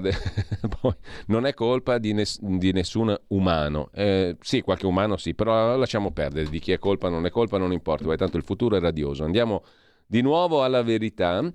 La verità si apre con questa metafora interessante, la storia del mortadella che esce dal frigo e scopre che c'è la dittatura, raccontata ai bambini dai 4 ai 5 anni. Prodi denuncia il rischio dell'autoritarismo per i giri di valzer in Rai e per il fatto che non si è ancora nominato Bonaccini commissario perché deve gestire lui i soldi per rimediare a ciò che è stato fatto male, no? Mi sembra logico. Avete magnato, avete governato, magnato, distrutto il territorio, chi deve gestire la ricostruzione? Voi. Ridicolo, forse si è dimenticato che cosa hanno combinato lui e i suoi compagnucci, scrive inappuntabilmente da destra Maurizio Belpietro. La Schlein vota contro i soldi del PNRR per le armi all'Ucraina. No, non vota contro, vota a favore, ma dice che bisognava votare contro, che è molto più raffinato come discorso. Se non vogliamo che il Kosovo esploda, ammonisce poi la verità, ascoltiamo Djokovic, il tennista, invece che insultarlo. In taglio alto Marcello Veneziani. Sulla festa del 2 giugno stavamo concependo qui in radio una iniziativa per festeggiare adeguatamente la Repubblica Italiana mm, con... Eh, che riguarda anche i monumenti italiani, ne parlavamo poco fa, ma non possiamo dirlo in diretta perché altrimenti ci arresterebbero tutti. Comunque, la Repubblica che i partiti non hanno fatto diventare patria, la festa del 2 giugno, a pagina 5 c'è la riflessione di Marcello Veneziani che fa gli auguri a una repubblica non ancora patria. I concetti di nazione e di identità non trovano posto nella nostra Carta Costituzionale, la più bella del mondo, che è espressione delle ideologie e del linguaggio del Novecento. Bisognerebbe cambiarne il dettato per renderla finalmente viva e sottrarla allo sfascismo trasversale, scrive la verità, che poi ci fa comparire a pagina 4 Alessandro Manzoni, il nostro nume tutelare fantastico. Vi prometto che quella roba là della lettura integrale dei promessi sposi la facciamo. Allora, l'introduzione e il primo capitolo sono già pronti, bisogna stabilire in quale giorno, in quale orario, però direi che o a mezzogiorno o al pomeriggio. Mezzogiorno però è un orario un po' strano per leggere i promessi sposi. Boh, um, e poi bisogna podcastarla assolutamente perché uno se la può tirare giù quando vuole, se l'ascolta quando vuole. Eh, il podcast dei promessi sposi va fatto. Bisognerebbe fare anche pubblicità, um, diffondere l'iniziativa, ma qui è già tanto, se riusciamo lasciamo perdere. Eh, in attesa del futuro migliore che arriverà senza dubbio e a breve. Eh, in ogni caso, appunto, questa cosa si farà. Vedremo in che giorno e in che orario, bisogna deciderlo. Mezzogiorno mi sembra un po' difficilotto, un po' poco fuori, ora- fuori, fuori logica. Cioè, uno cosa fa? Accende la radio a mezzogiorno e sente i promessi sposi. Mi sembra un po' strano. Preferirei un orario serale, pre-serale. Boh, eh, non lo so, eh, quello è il problema, dove collocarla? Dateci dei suggerimenti. Quando è che vorreste ascoltare? A parte il fatto che poi sarà scaricabile col podcast, quando volete ve la ascoltate. Però in linea di massima chiedo suggerimenti a ascoltatrici e ascoltatori 346 6427 756. A che ora secondo voi è meglio piazzare la lettura integrale dei Promessi Sposi? Tenete conto che mediamente ogni capitolo dura dai 50 minuti all'ora, quindi siamo proprio in un'ora, no? Primo capitolo, quello in cui Don Abbondio incrocia i due bravi, e poi torna tutto incazzato e tremebondo da perpetua, ehm, il primo capitolo dura 48 minuti, 50 minuti, una roba così. A che ora lo mettiamo? Sfermo restando che poi ve lo scaricherete e lo ascolterete come vorrete. Allora, siamo sempre alla prima pagina della verità. La solita sinistra si incarta sulla razza e la destra segue. Parole proibite, scrive Alessandro Rico. La sinistra va in cortocircuito sul tabù della razza che annichilisce le crociate buoniste, intesa bipartisan per abolire il lemma, la parola razza, dai documenti della pubblica amministrazione. Una lotta contraddittoria perché può persino nuocere alle minoranze. E ricorda la polemica sulle parole proibite, la verità. Il ministro Lollobrigida che aveva parlato di sostituzione etnica e il presidente Mattarella che ha preso a sproposito Alessandro Manzoni per dire eh, che nella visione di Alessandro Manzoni è la persona in quanto figlia di Dio e non la stirpe, l'appartenenza a un gruppo etnico, a una comunità nazionale, a essere destinataria di diritti universali di tutela e di protezione. Cosa c'entri la questione dei gruppi etnici con l'opera di Manzoni lo sa solo Mattarella a dire il vero, però Alessandro Manzoni ricorda la verità scrisse una d'arme di lingua d'altare, di memorie, di sangue e di cor, parlando dell'Italia. Una d'arme di lingua d'altare, di memorie, di sangue e di cor. Boh. E la Costituzione dice che i cittadini hanno pari dignità sociale e sono uguali davanti alla legge senza distinzione di sesso, di razza, giusto appunto, di lingua e religione. L'abbiamo notato l'altro giorno. Tu puoi eliminare la parola razza dalle leggi, ma rimane in Costituzione. Quindi dovremmo eliminarla dalla Costituzione italiana, che parla di razza. Uh, a centro pagina, questi sono i problemi veri, poi quelli che la gente sente come fondamentali, oltretutto. Uh, L'FBI in Italia per la caccia alla spia russa, titola ancora la verità. Vertice in procura a Milano tra agenti statunitensi e inquirenti per chiarire la fuga di Artem Us, realizzata grazie a un comando serbo. Si indaga anche su una cittadina italiana che gli ha curato l'acquisto del villino di Basilio. Questo lo racconta Giacomo Amadori, che è un altro di quei giornalisti che hanno spesso notizie dai servizi segreti. C'è niente di male, cioè, o meglio, non lo so, talvolta magari ci sarebbe anche di male, ma in ogni caso non importa, a noi ci interessa il succo delle storie per usare linguaggi manzoniani, giusto appunto. Il sugo della storia. Agenti dell'FBI in Italia a caccia di Us, l'imprenditore scomparso che doveva essere estradato negli Stati Uniti. La spia russa evasa da quel di Milano. Un team di investigatori in Procura Milano si indaga su serbi che lo hanno fatto arrivare a Mosca e due donne misteriose. E lasciamo con ciò la verità, anzi no, non la lasciamo perché c'è il pezzo di Martino Cervo, il pacco del MES torna in aula, Forza Italia apre alla possibilità, Meloni al varco. Si avanza la data sul voto mm, in aula al Parlamento sulla ratifica del MES. Il ministro Tajani evoca il pacchetto sul fondo salva stati, caro a Giuseppe Conte questo termine, pacchetto. Eh, il ministro Tajani chiede unità nella maggioranza. Per ora c'è il no di Lega e Fratelli d'Italia, anche in forza del voto di novembre 2022 contrario all'ok. Infine, un islamico lascia la scuola che rinnega la Pasqua, la lezione, se l'istituto cattolico non difende i suoi valori non vale nulla. La famiglia musulmana, residente nella Bergamasca, aveva iscritto il figlio in una scuola cattolica per la sua chiara impostazione religiosa. Ma dopo la scelta del preside di abolire la recita sulla Pasqua, i genitori hanno cambiato idea, dicendo: Voi non rispettate il vostro Dio, non possiamo fidarci di voi. È andato a pescarla Giorgio Gandola questa storia. Mentre reintegra una psicologa non vaccinata, procedimento disciplinare contro il giudice. Non poteva mancare una notizia relativa relativa alle punture in prima pagina sulla verità, mentre Libero apre con un titolo dedicato alla trappola europea sugli immigrati, la nuova beffa, quella di cui abbiamo detto prima, i ricollocamenti. Ricollocamenti a Dio, nessun ricollocamento, cioè quelli che arrivano se li tiene l'Italia. I paesi europei ci offrono soldi per tenerci i profughi, 22.000 euro ogni migrante, la trappola europea, titola libero. E già la Polonia dice: Ma noi non pagheremo neanche i 22.000 euro. Col cavolo che paghiamo 22.000 euro. Schlein minaccia, sono qui per restare. L'articolo di fondo di Sandro Iacometti, la resa dei gufi, l'economia italiana corre più di tutti, siamo allo 0, e viva e viva. Ricordate al PD che l'utero in affitto è riservato ai ricchi, scrive Renato Farina, l'agente Betulla, che indubbiamente coglie nel segno più di Concita De Gregorio, secondo noi fascisti, leghisti, di destra, infami, reietti, ma maggioranza nel paese. Ricordate ai Dem che l'utero in affitto è riservato ai ricchi, perché chi può comprarsi un figlio? Chi ha dei soldi. E nel migliore dei casi, anche nei paesi più a buon mercato come l'Ucraina, giusto appunto, eh, sono comunque 20, 30, 40 mila euro. Chi ce li ha, eh, ce li ha. Chi non ce li ha, il figlio lo dipinge sulla cartolina oppure come l'organo di Baggio sul muro. Dipingi il figlio sul muro.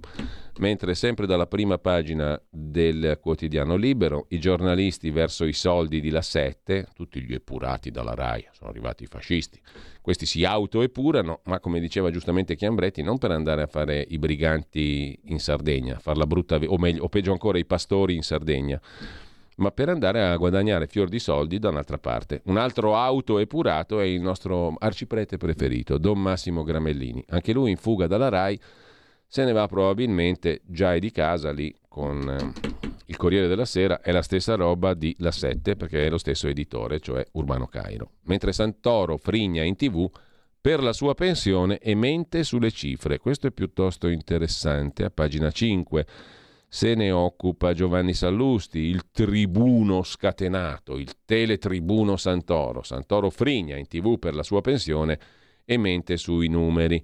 Il giornalista non risparmia nessuno in tv da Floris. Se la prende con Mamma Rai, con i compagnucci Fazio e Annunziata, non li sopporto con l'Inps e il fisco. Fazio non è vero che è stato 40 anni in Rai, lavorò per la 7, non fece una puntata a Telecom e andò via con una, macca- con una paccata di miliardi. L'annunziata va via perché non è in linea col governo, ma fu presidente con Berlusconi. Dopodiché ha anche raccontato qualcosa di falso, secondo Giovanni Sallusti, sulla sua pensione.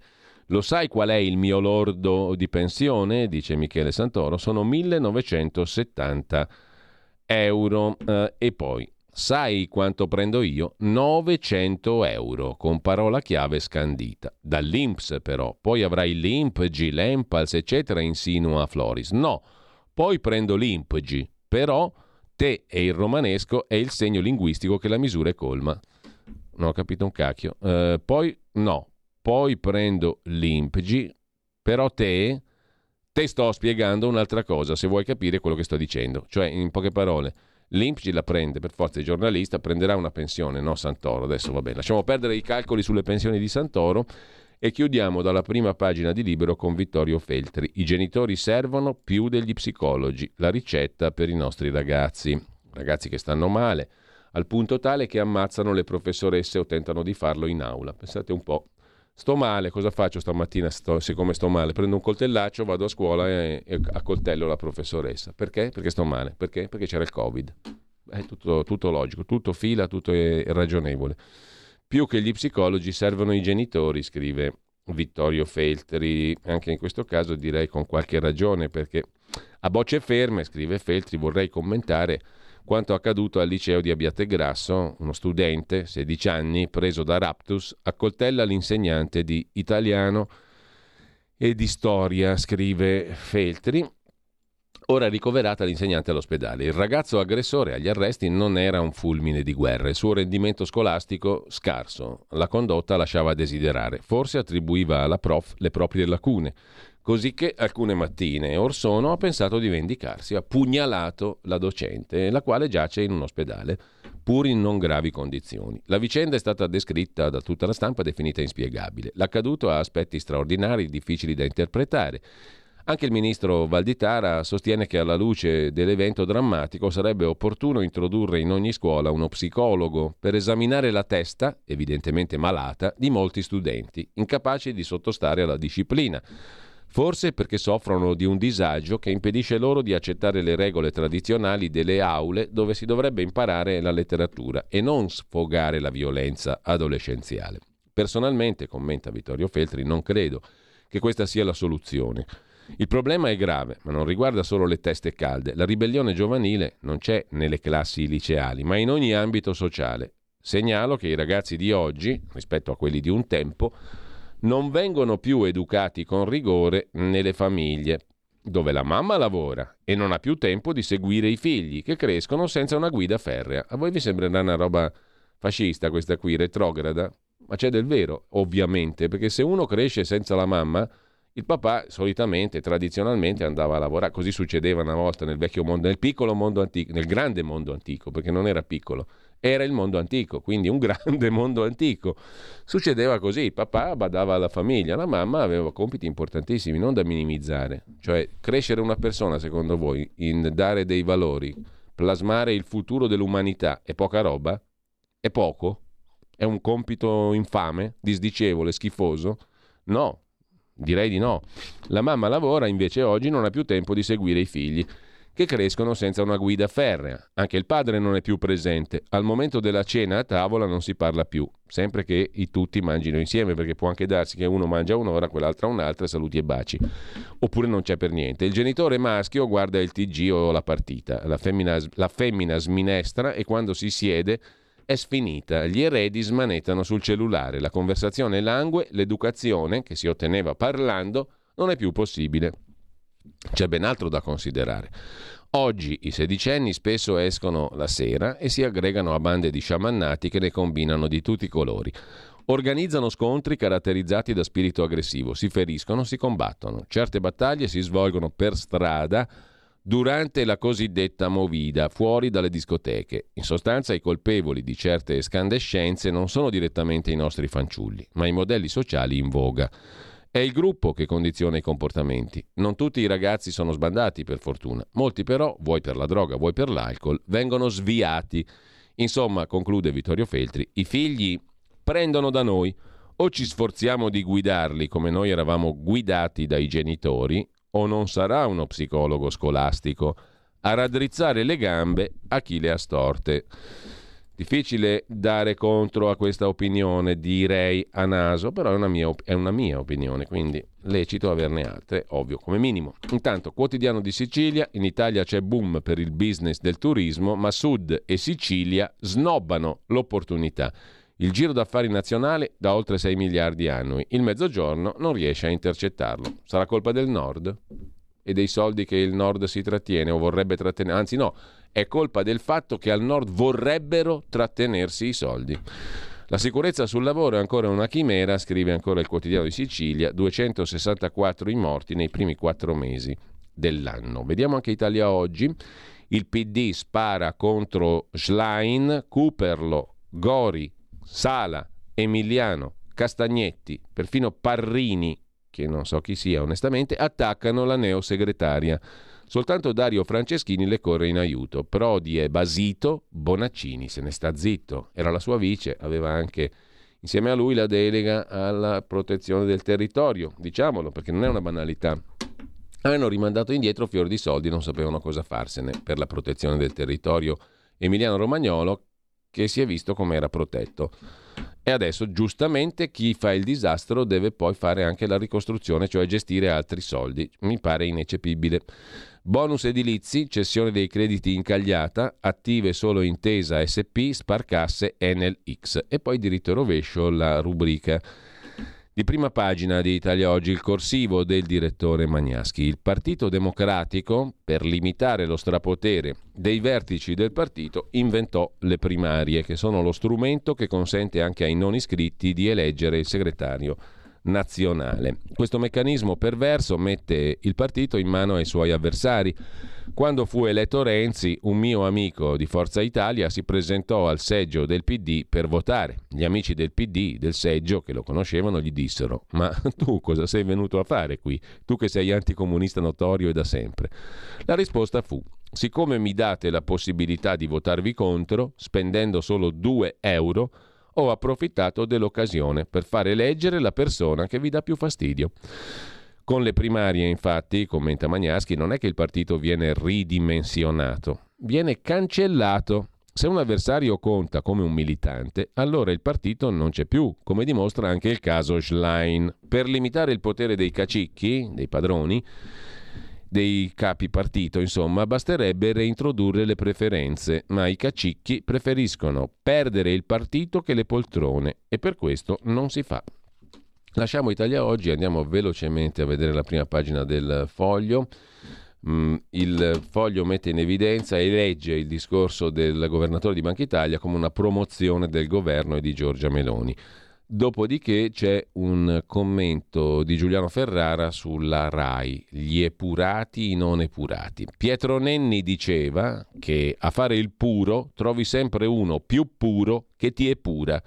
Saggezza romagnola, prettamente politica. Ora si assiste a uno spettacolo forse poco commendevole ma molto divertente. La guerra degli epurati. Attempati fratacchioni, come Fazio e Auguste Badesse, Lucia Annunziata, se ne vanno dalla RAI perché la politica è ingorda. Eh, ricevono il benvenuto altrove, come è sensato nei casi di successo e anche in quelli di mezzo successo, perché il mercato è il mercato, ma altri attempati profeti dell'epurazione non ci stanno. Protestano la loro condizione originaria e doc di epurati veri, come Santoro contro le false vittime di un sistema accarezzato e confortevole negli anni duri del conflitto di interessi. Si tirano in ballo medaglieri, segnacoli, eccetera, eccetera. Insomma, è uno spettacolo divertente, questo dell'epurato e del più epurato di lui. Lasciamo il foglio, diamo un occhio anche al dubbio, il quotidiano degli avvocati italiani, chi tocca l'abuso d'ufficio aiuta la mafia, l'anatema di pubblici ministeri e 5 Stelle contro la riforma che elimini l'abuso d'ufficio, tutti a difendere con la solita fatua l'abuso d'ufficio. I garantisti rischiano la collusione con la mafia. Bella stupidaggine, scrive invece il dubbio. E poi c'è la questione della surrogata, reato universale, l'utero in affitto, centrodestra compatto, opposizioni divise. I successi di Giorgia Meloni mettono a rischio la tenuta della maggioranza, scrive Paola Sacchi in retroscena sul dubbio. E con questo lasciamo il quotidiano degli avvocati, torniamo brevemente al quotidiano di Pierluigi Magnaschi, a Italia Oggi, perché va segnalato a pagina 2 il bel commento di Luigi Chiarello sul Brasile. Gli amazzoniani, cioè gli abitanti dell'Amazzonia in Brasile, sono stati privati dal presidente Lula del diritto sulle loro terre. Il premier brasiliano ha capovolto la sua politica. Per qualche oscura ragione eh, eh, nulla accadeva mai due volte nello stesso modo in atmosfera, le ripetizioni non erano mai esatte. Partendo da qui, Conrad Lorenz ebbe l'intuizione della teoria del caos, il cui assioma è piccole variazioni rispetto alle condizioni iniziali producono in un sistema variazioni a lungo termine. E questo giustificava la famosa battuta un battito d'ali di una farfalla in Brasile può provocare un uragano in Texas, solo che in Brasile in questi giorni si muove un'intera foresta, l'Amazzonia. Nonostante al governo ci sia Lula, Martedì scorso la Camera dei Deputati ha dato l'ok al cosiddetto quadro temporale. Questo limita gli indigeni nel loro diritto a rivendicare la terra su cui vivono, solo se sono in grado di dimostrare che la occupano dal 5 ottobre dell'88, giorno di entrata in vigore della Costituzione. Insomma, ci voleva uno come Lula per far peggio di Bolsonaro, scrive Luigi Chiarello. Su Italia Oggi è degno di nota anche il commento a pagina 4 di Domenico Cacopardo sulla questione del ponte sullo stretto di Messina. Frenatori dannosi e patetici. Sono i politici che si oppongono alla realizzazione del ponte chiedo scusa, mi era caduta la penna sullo stretto di Messina. A favore, Domenico Cacopardo, eh, frenatori dannosi come coloro che ostacolarono l'autosole e l'alta velocità. Messina, scrive Cacopardo, può tornare alla ribalta nazionale, europea, internazionale.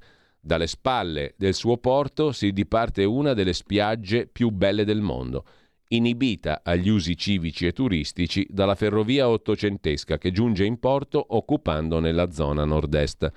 Il ponte sullo stretto comporterebbe la restituzione dell'area del porto di Messina, compresa una marina posta nel centro geografico e un tempo politico del Mediterraneo.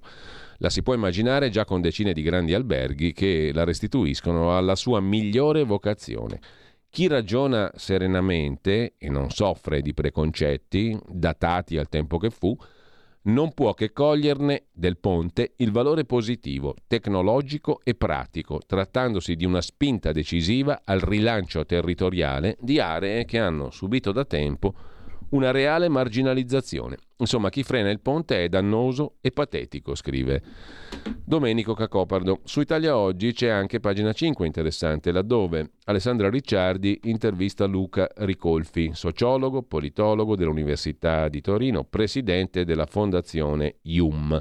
L'antifascismo serve a Giorgia Meloni. Dice Ricolfi, se il fascismo, venendo continuamente evocato, non si vede, si rivela un boomerang. I media hanno messo Enrico Letta in croce come incapace e irresoluto, ma secondo me, dice Ricolfi, nessun leader progressista, anche infinitamente più carismatico e preparato di lui, sarebbe mai stato in grado di mettere d'accordo Conte, Bonelli, Fratoianni, Bonino, Di Maio, Renzi, Calenda. Il problema cruciale della sinistra non è la sua linea politica, ma i cacicchi, cioè i signori della guerra che capeggiano i 7-8 partiti della galassia progressista e che in passato avevano già fatto fuori, in poco tempo, anche un mamma santissima come Walter Veltroni. Le consultazioni, essendosi svolte nove mesi dopo il voto, sono fuori del raggio della luna di miele, che di solito dura pochi mesi. Ciò conferisce al successo della destra un significato politico rafforzato, il significato del voto delle amministrative, perché il consenso a Meloni si manifesta a dispetto dell'esaurimento della fase a lei più favorevole, quella appunto della luna di miele dopo il voto delle politiche del 25 settembre scorso, sostiene Ricolfi. Da Ricolfi passiamo a Berlino perché è una storia interessante, ce la racconta sempre con il consueto pragmatismo e fuori dalle ideologie Roberto Giardina. Berlino è diventata una città pericolosa per le donne. Troppi parchi, sottopassaggi e scarsa illuminazione. È ovvio che non sono né i parchi né i sottopassaggi né l'illuminazione un pericolo per le donne, ma i malfattori che ne approfittano. Serve quindi adottare alcuni comportamenti prudenziali, anche se invisi alle femministe. A mia nipote, Francesca, scrive Roberto Giardina, piace Berlino e già a 15 anni la visitava da sola. Non parla tedesco, ma molto bene inglese e francese. Non ha mai avuto problemi, non le ho mai consigliato come vestirsi, lo sa da sola, però le ho indicato le zone di Berlino dove era prudente non avventurarsi. Le ho dato alcuni normali consigli. Eppure, quanto scrivo è criticato dalle femministe in nome del politically correct. Una donna ha il diritto di andare dove vuole, vestita come le piace. Senza dubbio, ma in alcune strade corre un rischio. A Berlino, come a Roma. Anch'io ho il diritto di vestirmi come voglio, ma se mi avventuro in certe zone di Roma di notte in giacca e cravatta con una borsa di cuoio firmata, la probabilità che venga scippato e picchiato è altissima. È una vecchia storia. Quando decenni fa, per un breve periodo, diressi un giornale a Venezia, perché ero amico del mio editore Cesare De Michelis, La tipografia era a Mogliano, il lavoro finiva alle due di notte. Il luogo nell'entroterra, circondato da canali avvolto nella nebbia, sarà idilliaco di giorno. Con il buio ricorda film tipo Il mostro della laguna nera. Avevo tre redattrici giovani che a turno dovevano andare in tipografia per imparare il lavoro ma ordinai che un redattore o un tipografo si impegnasse a riportarle a casa a Mestre. Le ragazze non avevano un'auto, le femministe lagunari mi insultarono. Le donne, secondo loro, non dovevano essere messe sotto tutela. Una follia a cui nemmeno risposi. Anni fa, a causa di alcuni servizi televisivi pieni di luoghi comuni, le madri scrivevano al mio giornale chiedendo se fosse opportuno mandare i figli in gita scolastica a Berlino. Certamente, le rassicuravo, Berlino è pericolosa come Roma, ma due minuti in tv sono più convincenti di dieci articoli su un giornale. Nella lista delle città pericolose, Berlino arriva al sessantesimo posto su 160, quasi mezza classifica. Napoli è più a rischio. Sono classifiche che contano poco perché tengono conto di tutti i reati, anche le truffe telefoniche. Berlino è sicura se si sa dove andare, ma il punto è che i reati contro le donne, questo è il punto chiave, continuano ad aumentare. Le aggressioni sono state 3.096 nel 2019, ultimo anno prima del Covid. Erano 3.544 nel 2020, 3.800 l'anno seguente, 4.210 l'anno scorso. Le aggressioni sessuali 635, quelle che hanno provocato lesioni 2195. Le cifre reali sono molto più alte perché non tutte denunciano quel che capita. Il consiglio della polizia è non girare da sole dalle ore 19 alle 6 del mattino i quartieri più a rischio Friedrichshain-Kreuzberg e Mitte, il centro. Il primo è diventato meta di turisti e rimane popolare. Il secondo è il quartiere del governo, pieno centro, molto frequentato da turisti. Il 72% delle donne berlinesi dichiara di sentirsi insicura se si muove da sola per la città. 72%. Il 42 aggiunge che si sente minacciata da persone sospette. Il 26 evita le zone poco illuminate. Non aggiungo le indicazioni di strade e piazze, direbbero poco a chi non vive a Berlino. Alcuni avvertimenti sono ovvi. Evitare le stazioni del metro nelle ore notturne, benché controllate da videocamere. Non ci sono controlli né tornelli agli ingressi. Evitare i sottopassaggi. Ma a volte è inevitabile. Berlino ha poi molti parchi, meglio non attraversarli. La sociologa Mari Dellenbach-Lose denuncia che Berlino è una città poco illuminata e aggiunge: la metropoli come quasi tutte le città in Europa, è stata ideata da urbanisti maschi che non hanno mai tenuto conto delle donne. Penso che abbia ragione, continuo a dare consigli politicamente non corretti. Dovremmo aggiungere poi chi compie reati, ma questo Giardina lo ha raccontato tante volte. Purtroppo la percentuale, come in Italia, dei reati, la maggior parte dei reati di un certo tipo, non sono compiuti da berlinesi a Berlino e da milanesi a Milano o da romani a Roma e via dicendo. Questo è poco ma sicuro. Lasciamo con ciò anche Italia Oggi, anzi non la lasciamo perché ci sono un paio di notizie interessanti. Intanto saranno aziende del nostro nord-est, del Triveneto insomma, a costruire l'alta velocità fra Helsinki e Varsavia ci racconta Filippo Merli. Per esempio, la uh, ditta Rizzani costruirà una stazione a Riga e la MAEG fornirà l'acciaio. Con 870 km di linea sarà il corridoio economico dell'Europa nord-orientale. Una nuova linea ferroviaria ad alta velocità collegherà Finlandia a Polonia tramite capi- le capitali Helsinki e Varsavia, passando per Lituania ed Estonia. Sono 870 km di TAV che saranno realizzati col contributo di due aziende del nord-est, la friulana Rizzani de Ecker, con sede in provincia di Udine, e la veneta Maeg, in provincia di Treviso, Vazzola. Il primo lotto dell'opera è il progetto Riga. Niente male. Invece ci porta a Busto Arsizio Filippo Merli. Busto Arsizio tax free, cioè senza tasse, per clienti stranieri. La Confcommercio chiede acquisti senza IVA. L'obiettivo è diventare una sorta di Disneyland dello shopping.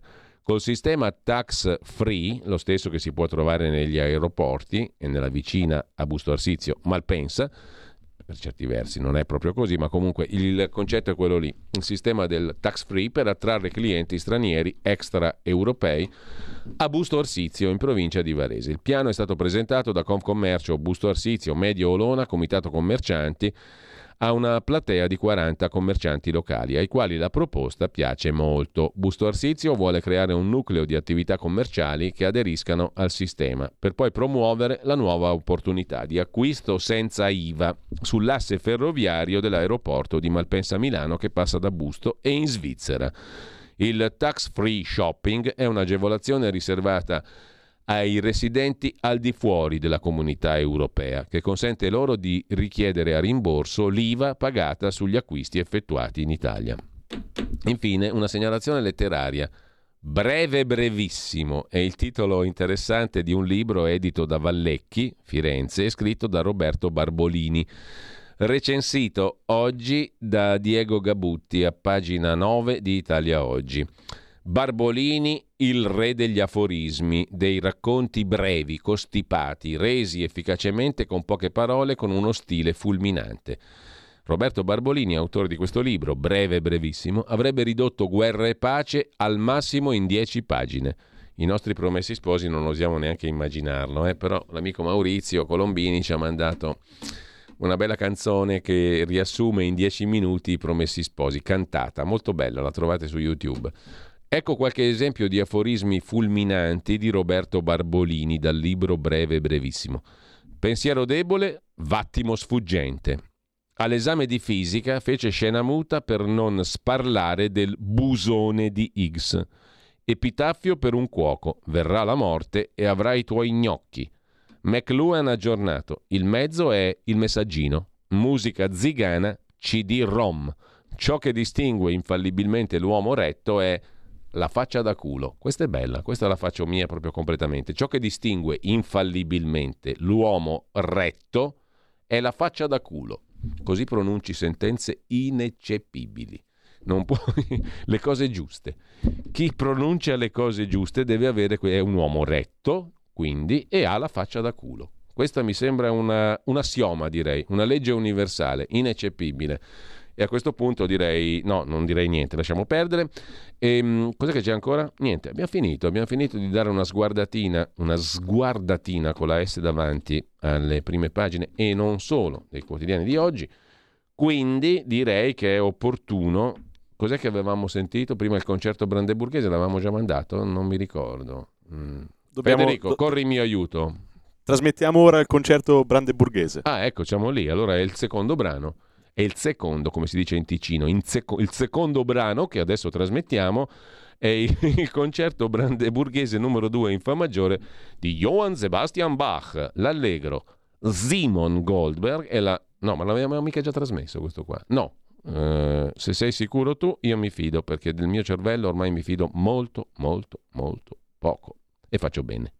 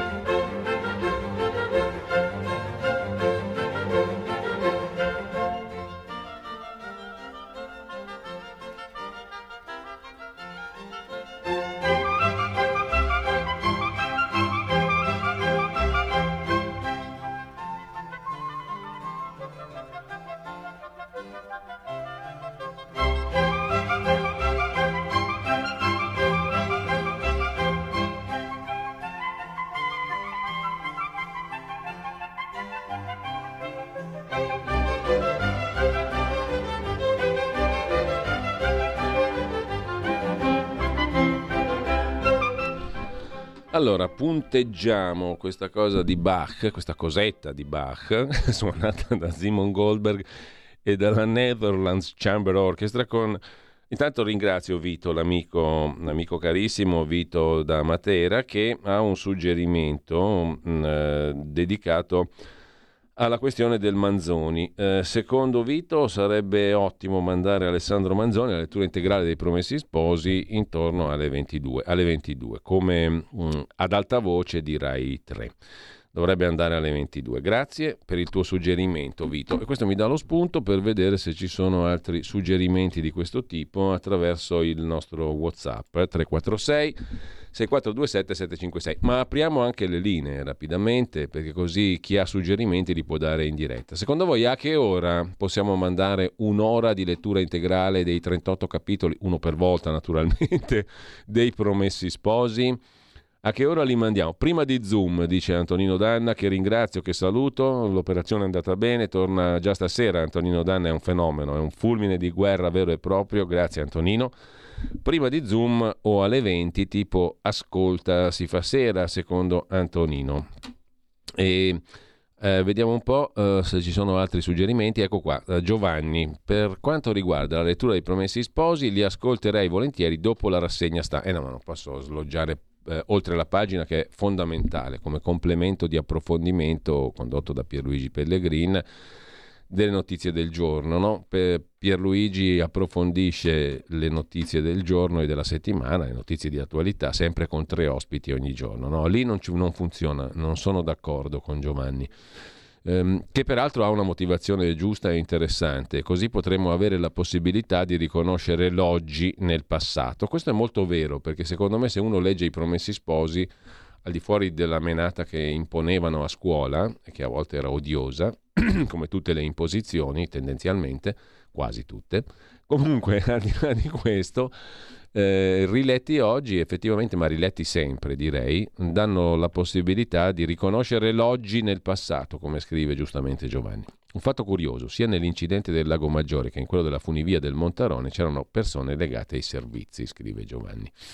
Eh, giù le mani da pelle, giusto quello che scrive Antonino Danna, che tra l'altro magari no, tra poco, oggi torna e quindi date, andate sulla pagina Facebook e vedete tutto quanto, compreso il fatto degli um, eh, ospiti, anzi di Pierluigi Pellegrini nel suo oltre la pagina.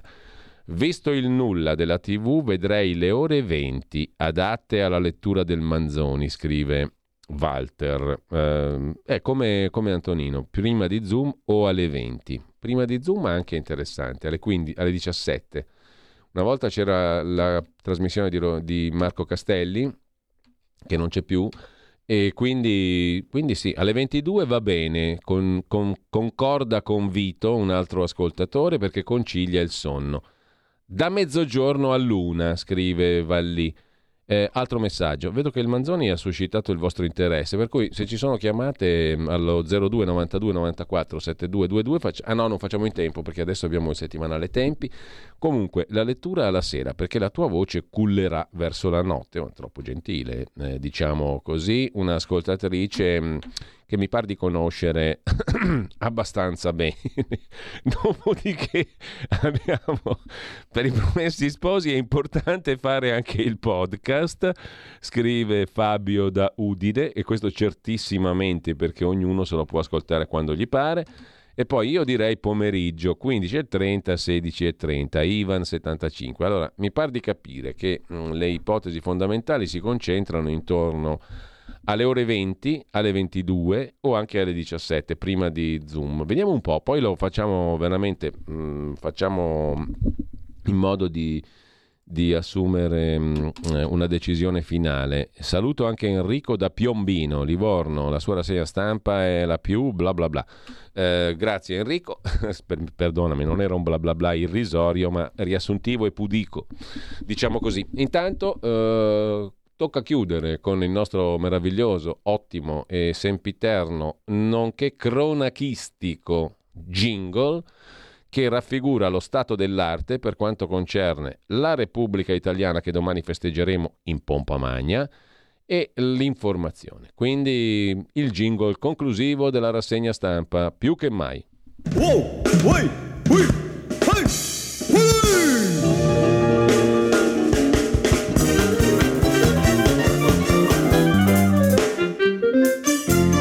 Perché la terra dei cachi è la terra dei cachi. Giusto? Troppo giusto! Esatto. Una finestra sul mondo, il mensile Tempi. Ed è con enorme piacere che io ho la possibilità di nuovo di colloquiare con il direttore di Tempi, tempi.it, Emanuele Boffi. Ci siamo lasciati per qualche settimana, Emanuele mi sei mancato, devo dire la verità.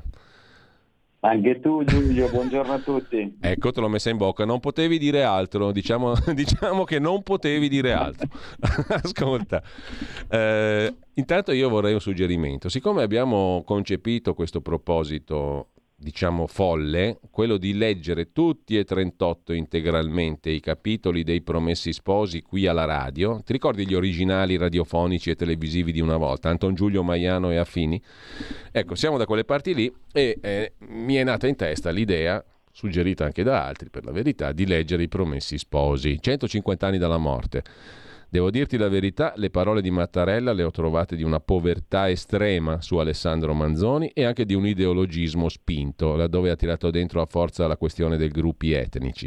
Ma detto questo a parte, a margine, detto questo, eh, io ti chiedo, secondo te, in una radio come questa qui, o in qualunque radio, a che ora potremmo mandare un capitolo, mediamente sono una cinquantina di minuti, dei promessi sposi nel corso della giornata? Tu a che ora ce lo vedi come opportuno?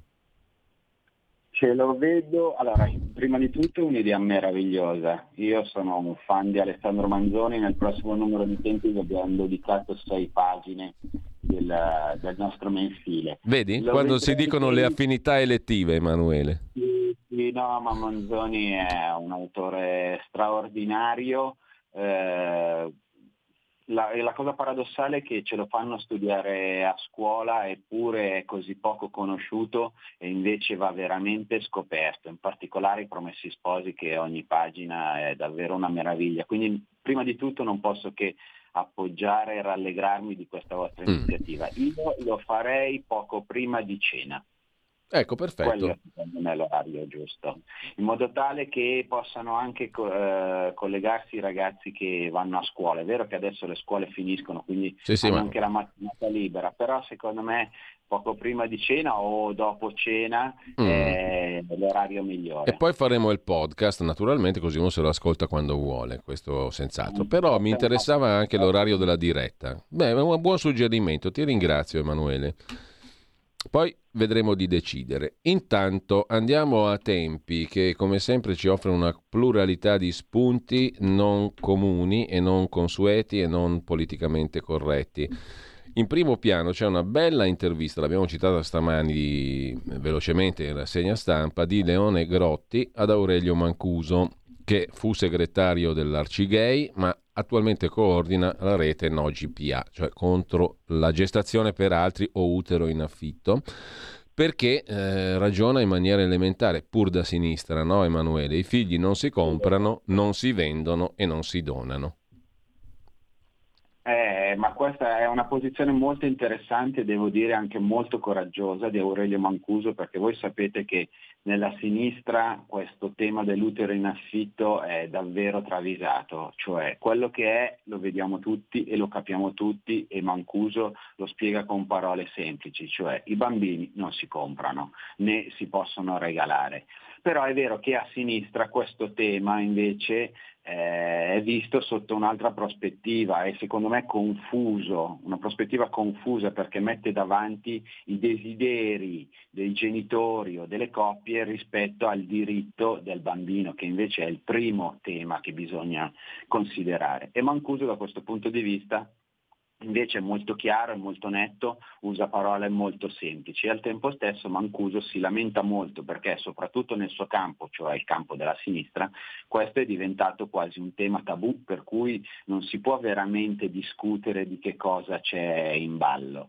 Quindi sono molto contento che abbia fatto un'intervista a tempi, voi potete facilmente immaginare come noi e l'Arcigay siamo su due pianeti molto distanti, però trovare delle persone che invece sono capaci, al di là degli schieramenti politici, culturali, della propria storia, invece di dialogare su dei fatti, al di là appunto diciamo così della destra e della sinistra, eh, questo mi fa molto piacere. Da questo punto di vista devo dire che Aurelio Mancuso è sempre stata una persona eh, molto corretta perché questa sua posizione contro l'utero in affitto non è di oggi, è già da tanti anni che lui ripete queste cose, c'è all'interno della sinistra, penso a lui, penso a certe posizioni dell'arcilesbica, cer- penso a certe posizioni del mondo femminista che invece è contraria al, al, all'utero in affitto, perché fa anche un ragionamento secondo me corretto, e cioè che l'utero in affitto è un mercato spinto da quello che non dovremmo neanche definire capitalismo, ma turbocapitalismo, cioè di un mm. capitalismo che ha trasformato il corpo delle donne ecco. in una, una fabbrica. Eh, Emanuele, non so... Eh, scusa, scusami, non volevo interromperti, no, eh, ma mentre parlavi mi veniva in mente, visto che ho appena finito la rassegna stampa, l'articolo di oggi, non so se l'hai già visto, sulla stampa di Concita De Gregorio, che argomenta in senso contrario, no? dice in estrema sintesi, grossolanamente riducendo il suo ragionamento, ehm, vietare la gestazione per altri, l'utero in affitto, significa fare un favore ai ricchi, cioè perpetuare un mondo nel quale solo i ricchi possono comprarsi un bambino. Dobbiamo invece garantirlo a tutti. Allora è un ragionamento veramente lunare, soprattutto nelle premesse, cioè che un figlio è un diritto. Un figlio non è un diritto. Da dove sta scritto che un figlio è un diritto? Questo mi sembra veramente una scusa, un ribaltamento della logica e della realtà per cui vengono appunto, come dice giustamente Mancuso, messi davanti i desideri delle coppie e dei genitori, che sono nobilissimi, che sono certamente delle persone che hanno un desiderio, come dire, buono. Ecco, perdonami Emanuele, mi verrebbe da dire, io potrei anche voler desiderare, volere barra desiderare di scrivere un capolavoro come i promessi sposi, ma magari non ce la faccio. Sì, ma poi appunto... Tanto per dirne una, cioè non è che i desideri per forza devono tradursi in realtà. Esattamente, è questo il concetto, cioè e soprattutto di fronte... Eh, no, anche perché, perdonami, di... lungo una linea di ragionamento, ma proprio per interloquire, eh, lungo la linea che conduce dal desiderio alla realtà sono stati compiuti anche abomini e crimini contro l'umanità inenarrabili. Non sto parlando del desiderio di maternità in questo caso, eh, ma dello schema della forma mentis, laddove il desiderio va tramutato per forza in realtà, nascono anche gli incubi. Sì, la, la, le, è esattamente così e soprattutto non si tiene conto dell'altro fatto, cioè che di fronte al tuo desiderio che può essere nobile e buono, dall'altro canto, sull'altro piatto della bilancia c'è il diritto del bambino ad avere una madre e un padre e questo diritto è più forte, è più importante del tuo desiderio. Se il tuo desiderio distrugge questo diritto, il tuo desiderio è un desiderio violento. È un ragionamento semplice certo. che potrebbe capire anche con Cita De Gregorio e che invece appunto fa veramente arrabbiare questo, questo modo di ribaltare la, la, realtà, ma poi appunto anche questo discorso sui ricchi, cioè non prendiamoci in giro, queste sono pratiche che costano migliaia e migliaia di euro, quindi cioè, stiamo parlando di un mercato che eh, qualche anno fa mi ricordo che ci si scandalizzava perché si vendevano i reni, ma non dovremmo scandalizzarci perché si vendono i bambini. Emanuele, eh, questo spazio è troppo corto per la pluralità e gli spunti che ci offre Tempi e Tempi.it perché i primi sei articoli meriterebbero ciascuno una trasmissione della home page di questa mattina. Non posso fare a meno però di chiederti qualcosa su almeno tre argomenti. Il primo, uh, cosa uscirà appunto con il prossimo numero di Tempi, al di là, test- al di là dell'online eh, che è raggiungibile da tutti, tempi.it. Questo numero eh, era dedicato alla Nigeria, no? al bellissimo lavoro che ha fatto Leone Grotti e ne avevamo parlato. Il prossimo di che cosa parla? E poi ci sono due questioni che ti chiedo subito perché tu hai fatto un commento eh, che si vede anche sulla home page su tempi.it su Elish Line dove tu dici sostanzialmente lei non può essere nient'altro che se stessa, no? è stata coccolata dalla sinistra armocromista per settimane, hanno scoperto quello che è. Cosa volevi dire eh, Emanuele? Cosa dici ah, anzi? E poi c'è un altro articolo molto interessante, lo segnalo agli ascoltatori e alle ascoltatrici, di Rodolfo Casadei, eh, sulle donazioni al Partito Laburista Britannico da parte di un magnate dell'eolico mm, che mh, mm, è anche colui che sovvenziona gli estremisti antipetrolio che poi bloccano illegalmente il traffico. Un bel cortocircuito e conflitto di interessi a sinistra in, Britann- in Gran Bretagna in questo caso. Ti lascio subito la parola perché abbiamo due minuti. Allora, velocissimo. Per quanto riguarda il prossimo numero di tempi, il prossimo numero di tempi parliamo di grandi opere, PNNR con un testimonial d'eccezione che è Ercole Incalza. Ercole Incalza è l'uomo che in Italia ha fatto l'alta velocità, quindi è colui che eh, meglio di chiunque altro sa che cosa voglia dire fare grandi opere in Italia. E che è stato e dipinto come un tangentare o un corrotto.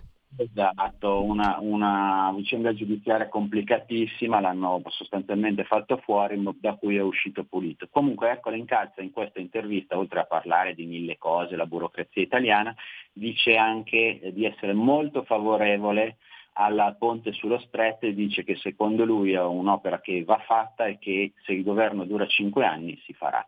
Quindi questo per quanto riguarda mm. il mensile tempi. Per quanto riguarda il leash line, eh, quello che io ho detto, diciamo che non l'ho difesa, però insomma un po' la tentazione mi è venuta soprattutto per il fatto che la sinistra dopo averla messa come segretaria del PD adesso ha scoperto che non è capace di parlare, non ha idee, eh, non ha una visione politica, non è capace di gestire il partito ma io mi sono un po' sorpreso, diciamo, cioè sorpreso per modo di dire, il solito modo della sinistra che prima crea i miti e poi li distrugge. Eh, era tutto chiaro fin dall'inizio. Elish Line è una che è uscita da un'assemblea di istituto, di un uh, liceo, da un collettivo, quelle sono le sue idee, non ne ha oltre quelle. Adesso c'è stata l'alluvione in Emilia Romagna, lei è stata vicepresidente di quella regione e non ha detto una parola, ma per forza, non ha mai amministrato, non, è una persona che può fare i discorsi sul cambiamento climatico, mm. punto, non, non sa fare nient'altro. L'ultima cosa che mi chiedevi sì. invece per quanto riguarda questo articolo che ha fatto Casadei è qui c'è un grande dibattito eh, in Inghilterra perché questo imprenditore dell'eolico si è scoperto che eh, fa donazioni sia al partito laburista che è un partito che spinge molto per l'eolico, guarda caso, e eh, al tempo stesso sovvenziona anche appunto questi, diciamo, chiamiamoli ecoteppisti, e allora appunto c'è tutta questa discussione per cui eh, insomma è una situazione legittima o sul filo della legittimità, ma comunque molto molto imbarazzante. Poi ci sono due articoli in serie, Leone Grotti, le mosse di Cina e Russia per approfittare degli scontri in Kosovo. Uh, non bisognava essere dei profeti, presumo Emanuele, per capire che il Kosovo poteva scoppiare da un momento all'altro e la questione delle carceri italiane. Maurizio Tortorella se ne occupa, se ne occupa da tanti anni, se ne occupa anche oggi su tempi.it. Un altro anno tragico, 556 ingiuste carcerazioni e record di suicidi e continuiamo a risarcire per errori giudiziari, per innocenti sbattuti in galera. E con questo veramente ci salutiamo, io ti ringrazio, grazie a Emanuele Boffi, direttore di Tempi, tempi.it. Grazie Giulio e buona giornata a tutti. Noi ci sentiamo tra pochissimo con ehm, Antonio Maria Rinaldi e con le conversazioni oggi particolarmente ricche sui temi non solo oh, europei ed economici. A tra poco. Qui Parlamento. Ministro, il 20 e il 21 maggio a Milano si è tenuto un sedicente evento sulla fertilità titolato Wish for a Baby e secondo alcuni articoli di stampa, segnatamente un articolo di tempi del 22 maggio 2023, alcune aziende avrebbero proposto e promosso opzioni di trattamento e servizi espressamente vietati dalla legge 40 del 2004. In alcuni stand i referenti di alcune aziende presenti avrebbero rilasciato informazioni su maternità surrogata e commercializzazione di gameti. I rappresentanti delle aziende hanno dichiarato che non hanno mai pensato di fare un evento fuori da quello che la legge permette, ma queste affermazioni parrebbero smentiti dagli articoli di stampa citati citati. Con la presente interrogazione, Ministro, siamo quindi a chiederle, naturalmente compatibilmente con le funzioni del suo Ministero che non ha responsabilità per eventi locali, se può darci ulteriori elementi sull'evento e soprattutto se può escludere qualunque finanziamento pubblico o gratuito patrocinio. Grazie onorevole Ravetto. La Ministra per la Famiglia, la Natalità e le Pari Opportunità, onorevole Eugenia Roccella, facoltà di rispondere. Prego signor Ministro. Grazie Presidente e grazie anche questa volta agli onorevoli interroganti. come ribadito da loro, ai sensi della legge 40 del 2004, chiunque in qualsiasi forma realizza, organizza o pubblicizza la commercializzazione di gameti o di embrioni o la surrogazione di maternità è punito con la reclusione da tre mesi a due anni e con la multa da 600.000 euro a un milione di euro. La surrogazione di maternità è una procedura che si realizza mediante forme contrattuali rigide e vessatorie, necessariamente di tipo commerciale. Anche le forme cosiddette altruistiche o solidali in realtà mascherano pagamenti in forma di rimborsi spese o di indennità e prevedono comunque sempre l'obbligo per la donna di cedere il figlio ai committenti col risultato peraltro paradossale che eh, in questi casi spesso sono solo le donne a ricevere eventualmente meno soldi, cioè la solidarietà si ribalta sulle donne eh, che portano avanti la gravidanza, perché tutta l'operazione è inserita in un sistema commerciale transnazionale e quindi l'attività dei centri di fecondazione artificiali, le consulenze legali e contrattuali e le biobanche richiedono comunque lo stesso pagamento. Nonostante in diversi paesi sia ammesso, ricordiamo che in Italia, oltre alla legge che lo qualifica come reato, la Corte Costituzionale ha definito l'utero in affitto come una pratica che, virgolette, offende in modo intollerabile la dignità della donna e mina nel profondo le relazioni umane, mediante accordi che comportano un rischio di sfruttamento della vulnerabilità di donne che versino in situazioni sociali ed economiche disagiate. Chiuse virgolette. Di analogo avviso la Corte di Cassazione che a sezioni unite civili ha parlato di ancora cito, inaccettabile mercificazione del corpo, spesso a scapito delle donne maggiormente vulnerabili sul piano economico e sociale. Indipendentemente dal titolo oneroso gratuito e dalla situazione economica in cui versa la madre gestante, la riduzione del corpo della donna a incubatrice meccanica, a contenitori di una vita destinata ad altri, ne offende la, la dignità. Finita la citazione. La posizione del governo in merito in conformità alla, eh, alle massime giurisdizioni dello Stato, è chiara ed è di assoluta condanna di ogni forma di surrogazione di maternità, in quanto forme di commercializzazione della genitorialità lesiva della dignità della donna e dei diritti dei bambini. Con riferimento all'evento Wish for a Baby che si è tenuto a Milano il 20 e 21 maggio, Posso solo eh, rassicurare gli interroganti che non c'è stata nessuna forma di finanziamento pubblico all'iniziativa, né ovviamente da parte del Governo nazionale, né, sentite le amministrazioni territoriali che abbiamo consultato, da parte loro. Al di là dell'accertamento di eventuali condotte illecite, che non è facoltà del mio Ministero verificare, è evidente come questa iniziativa abbia toccato la sensibilità di associazioni e persone di diversa estrazione culturale ivi compresa quella del femminismo, di una rete femminista internazionale.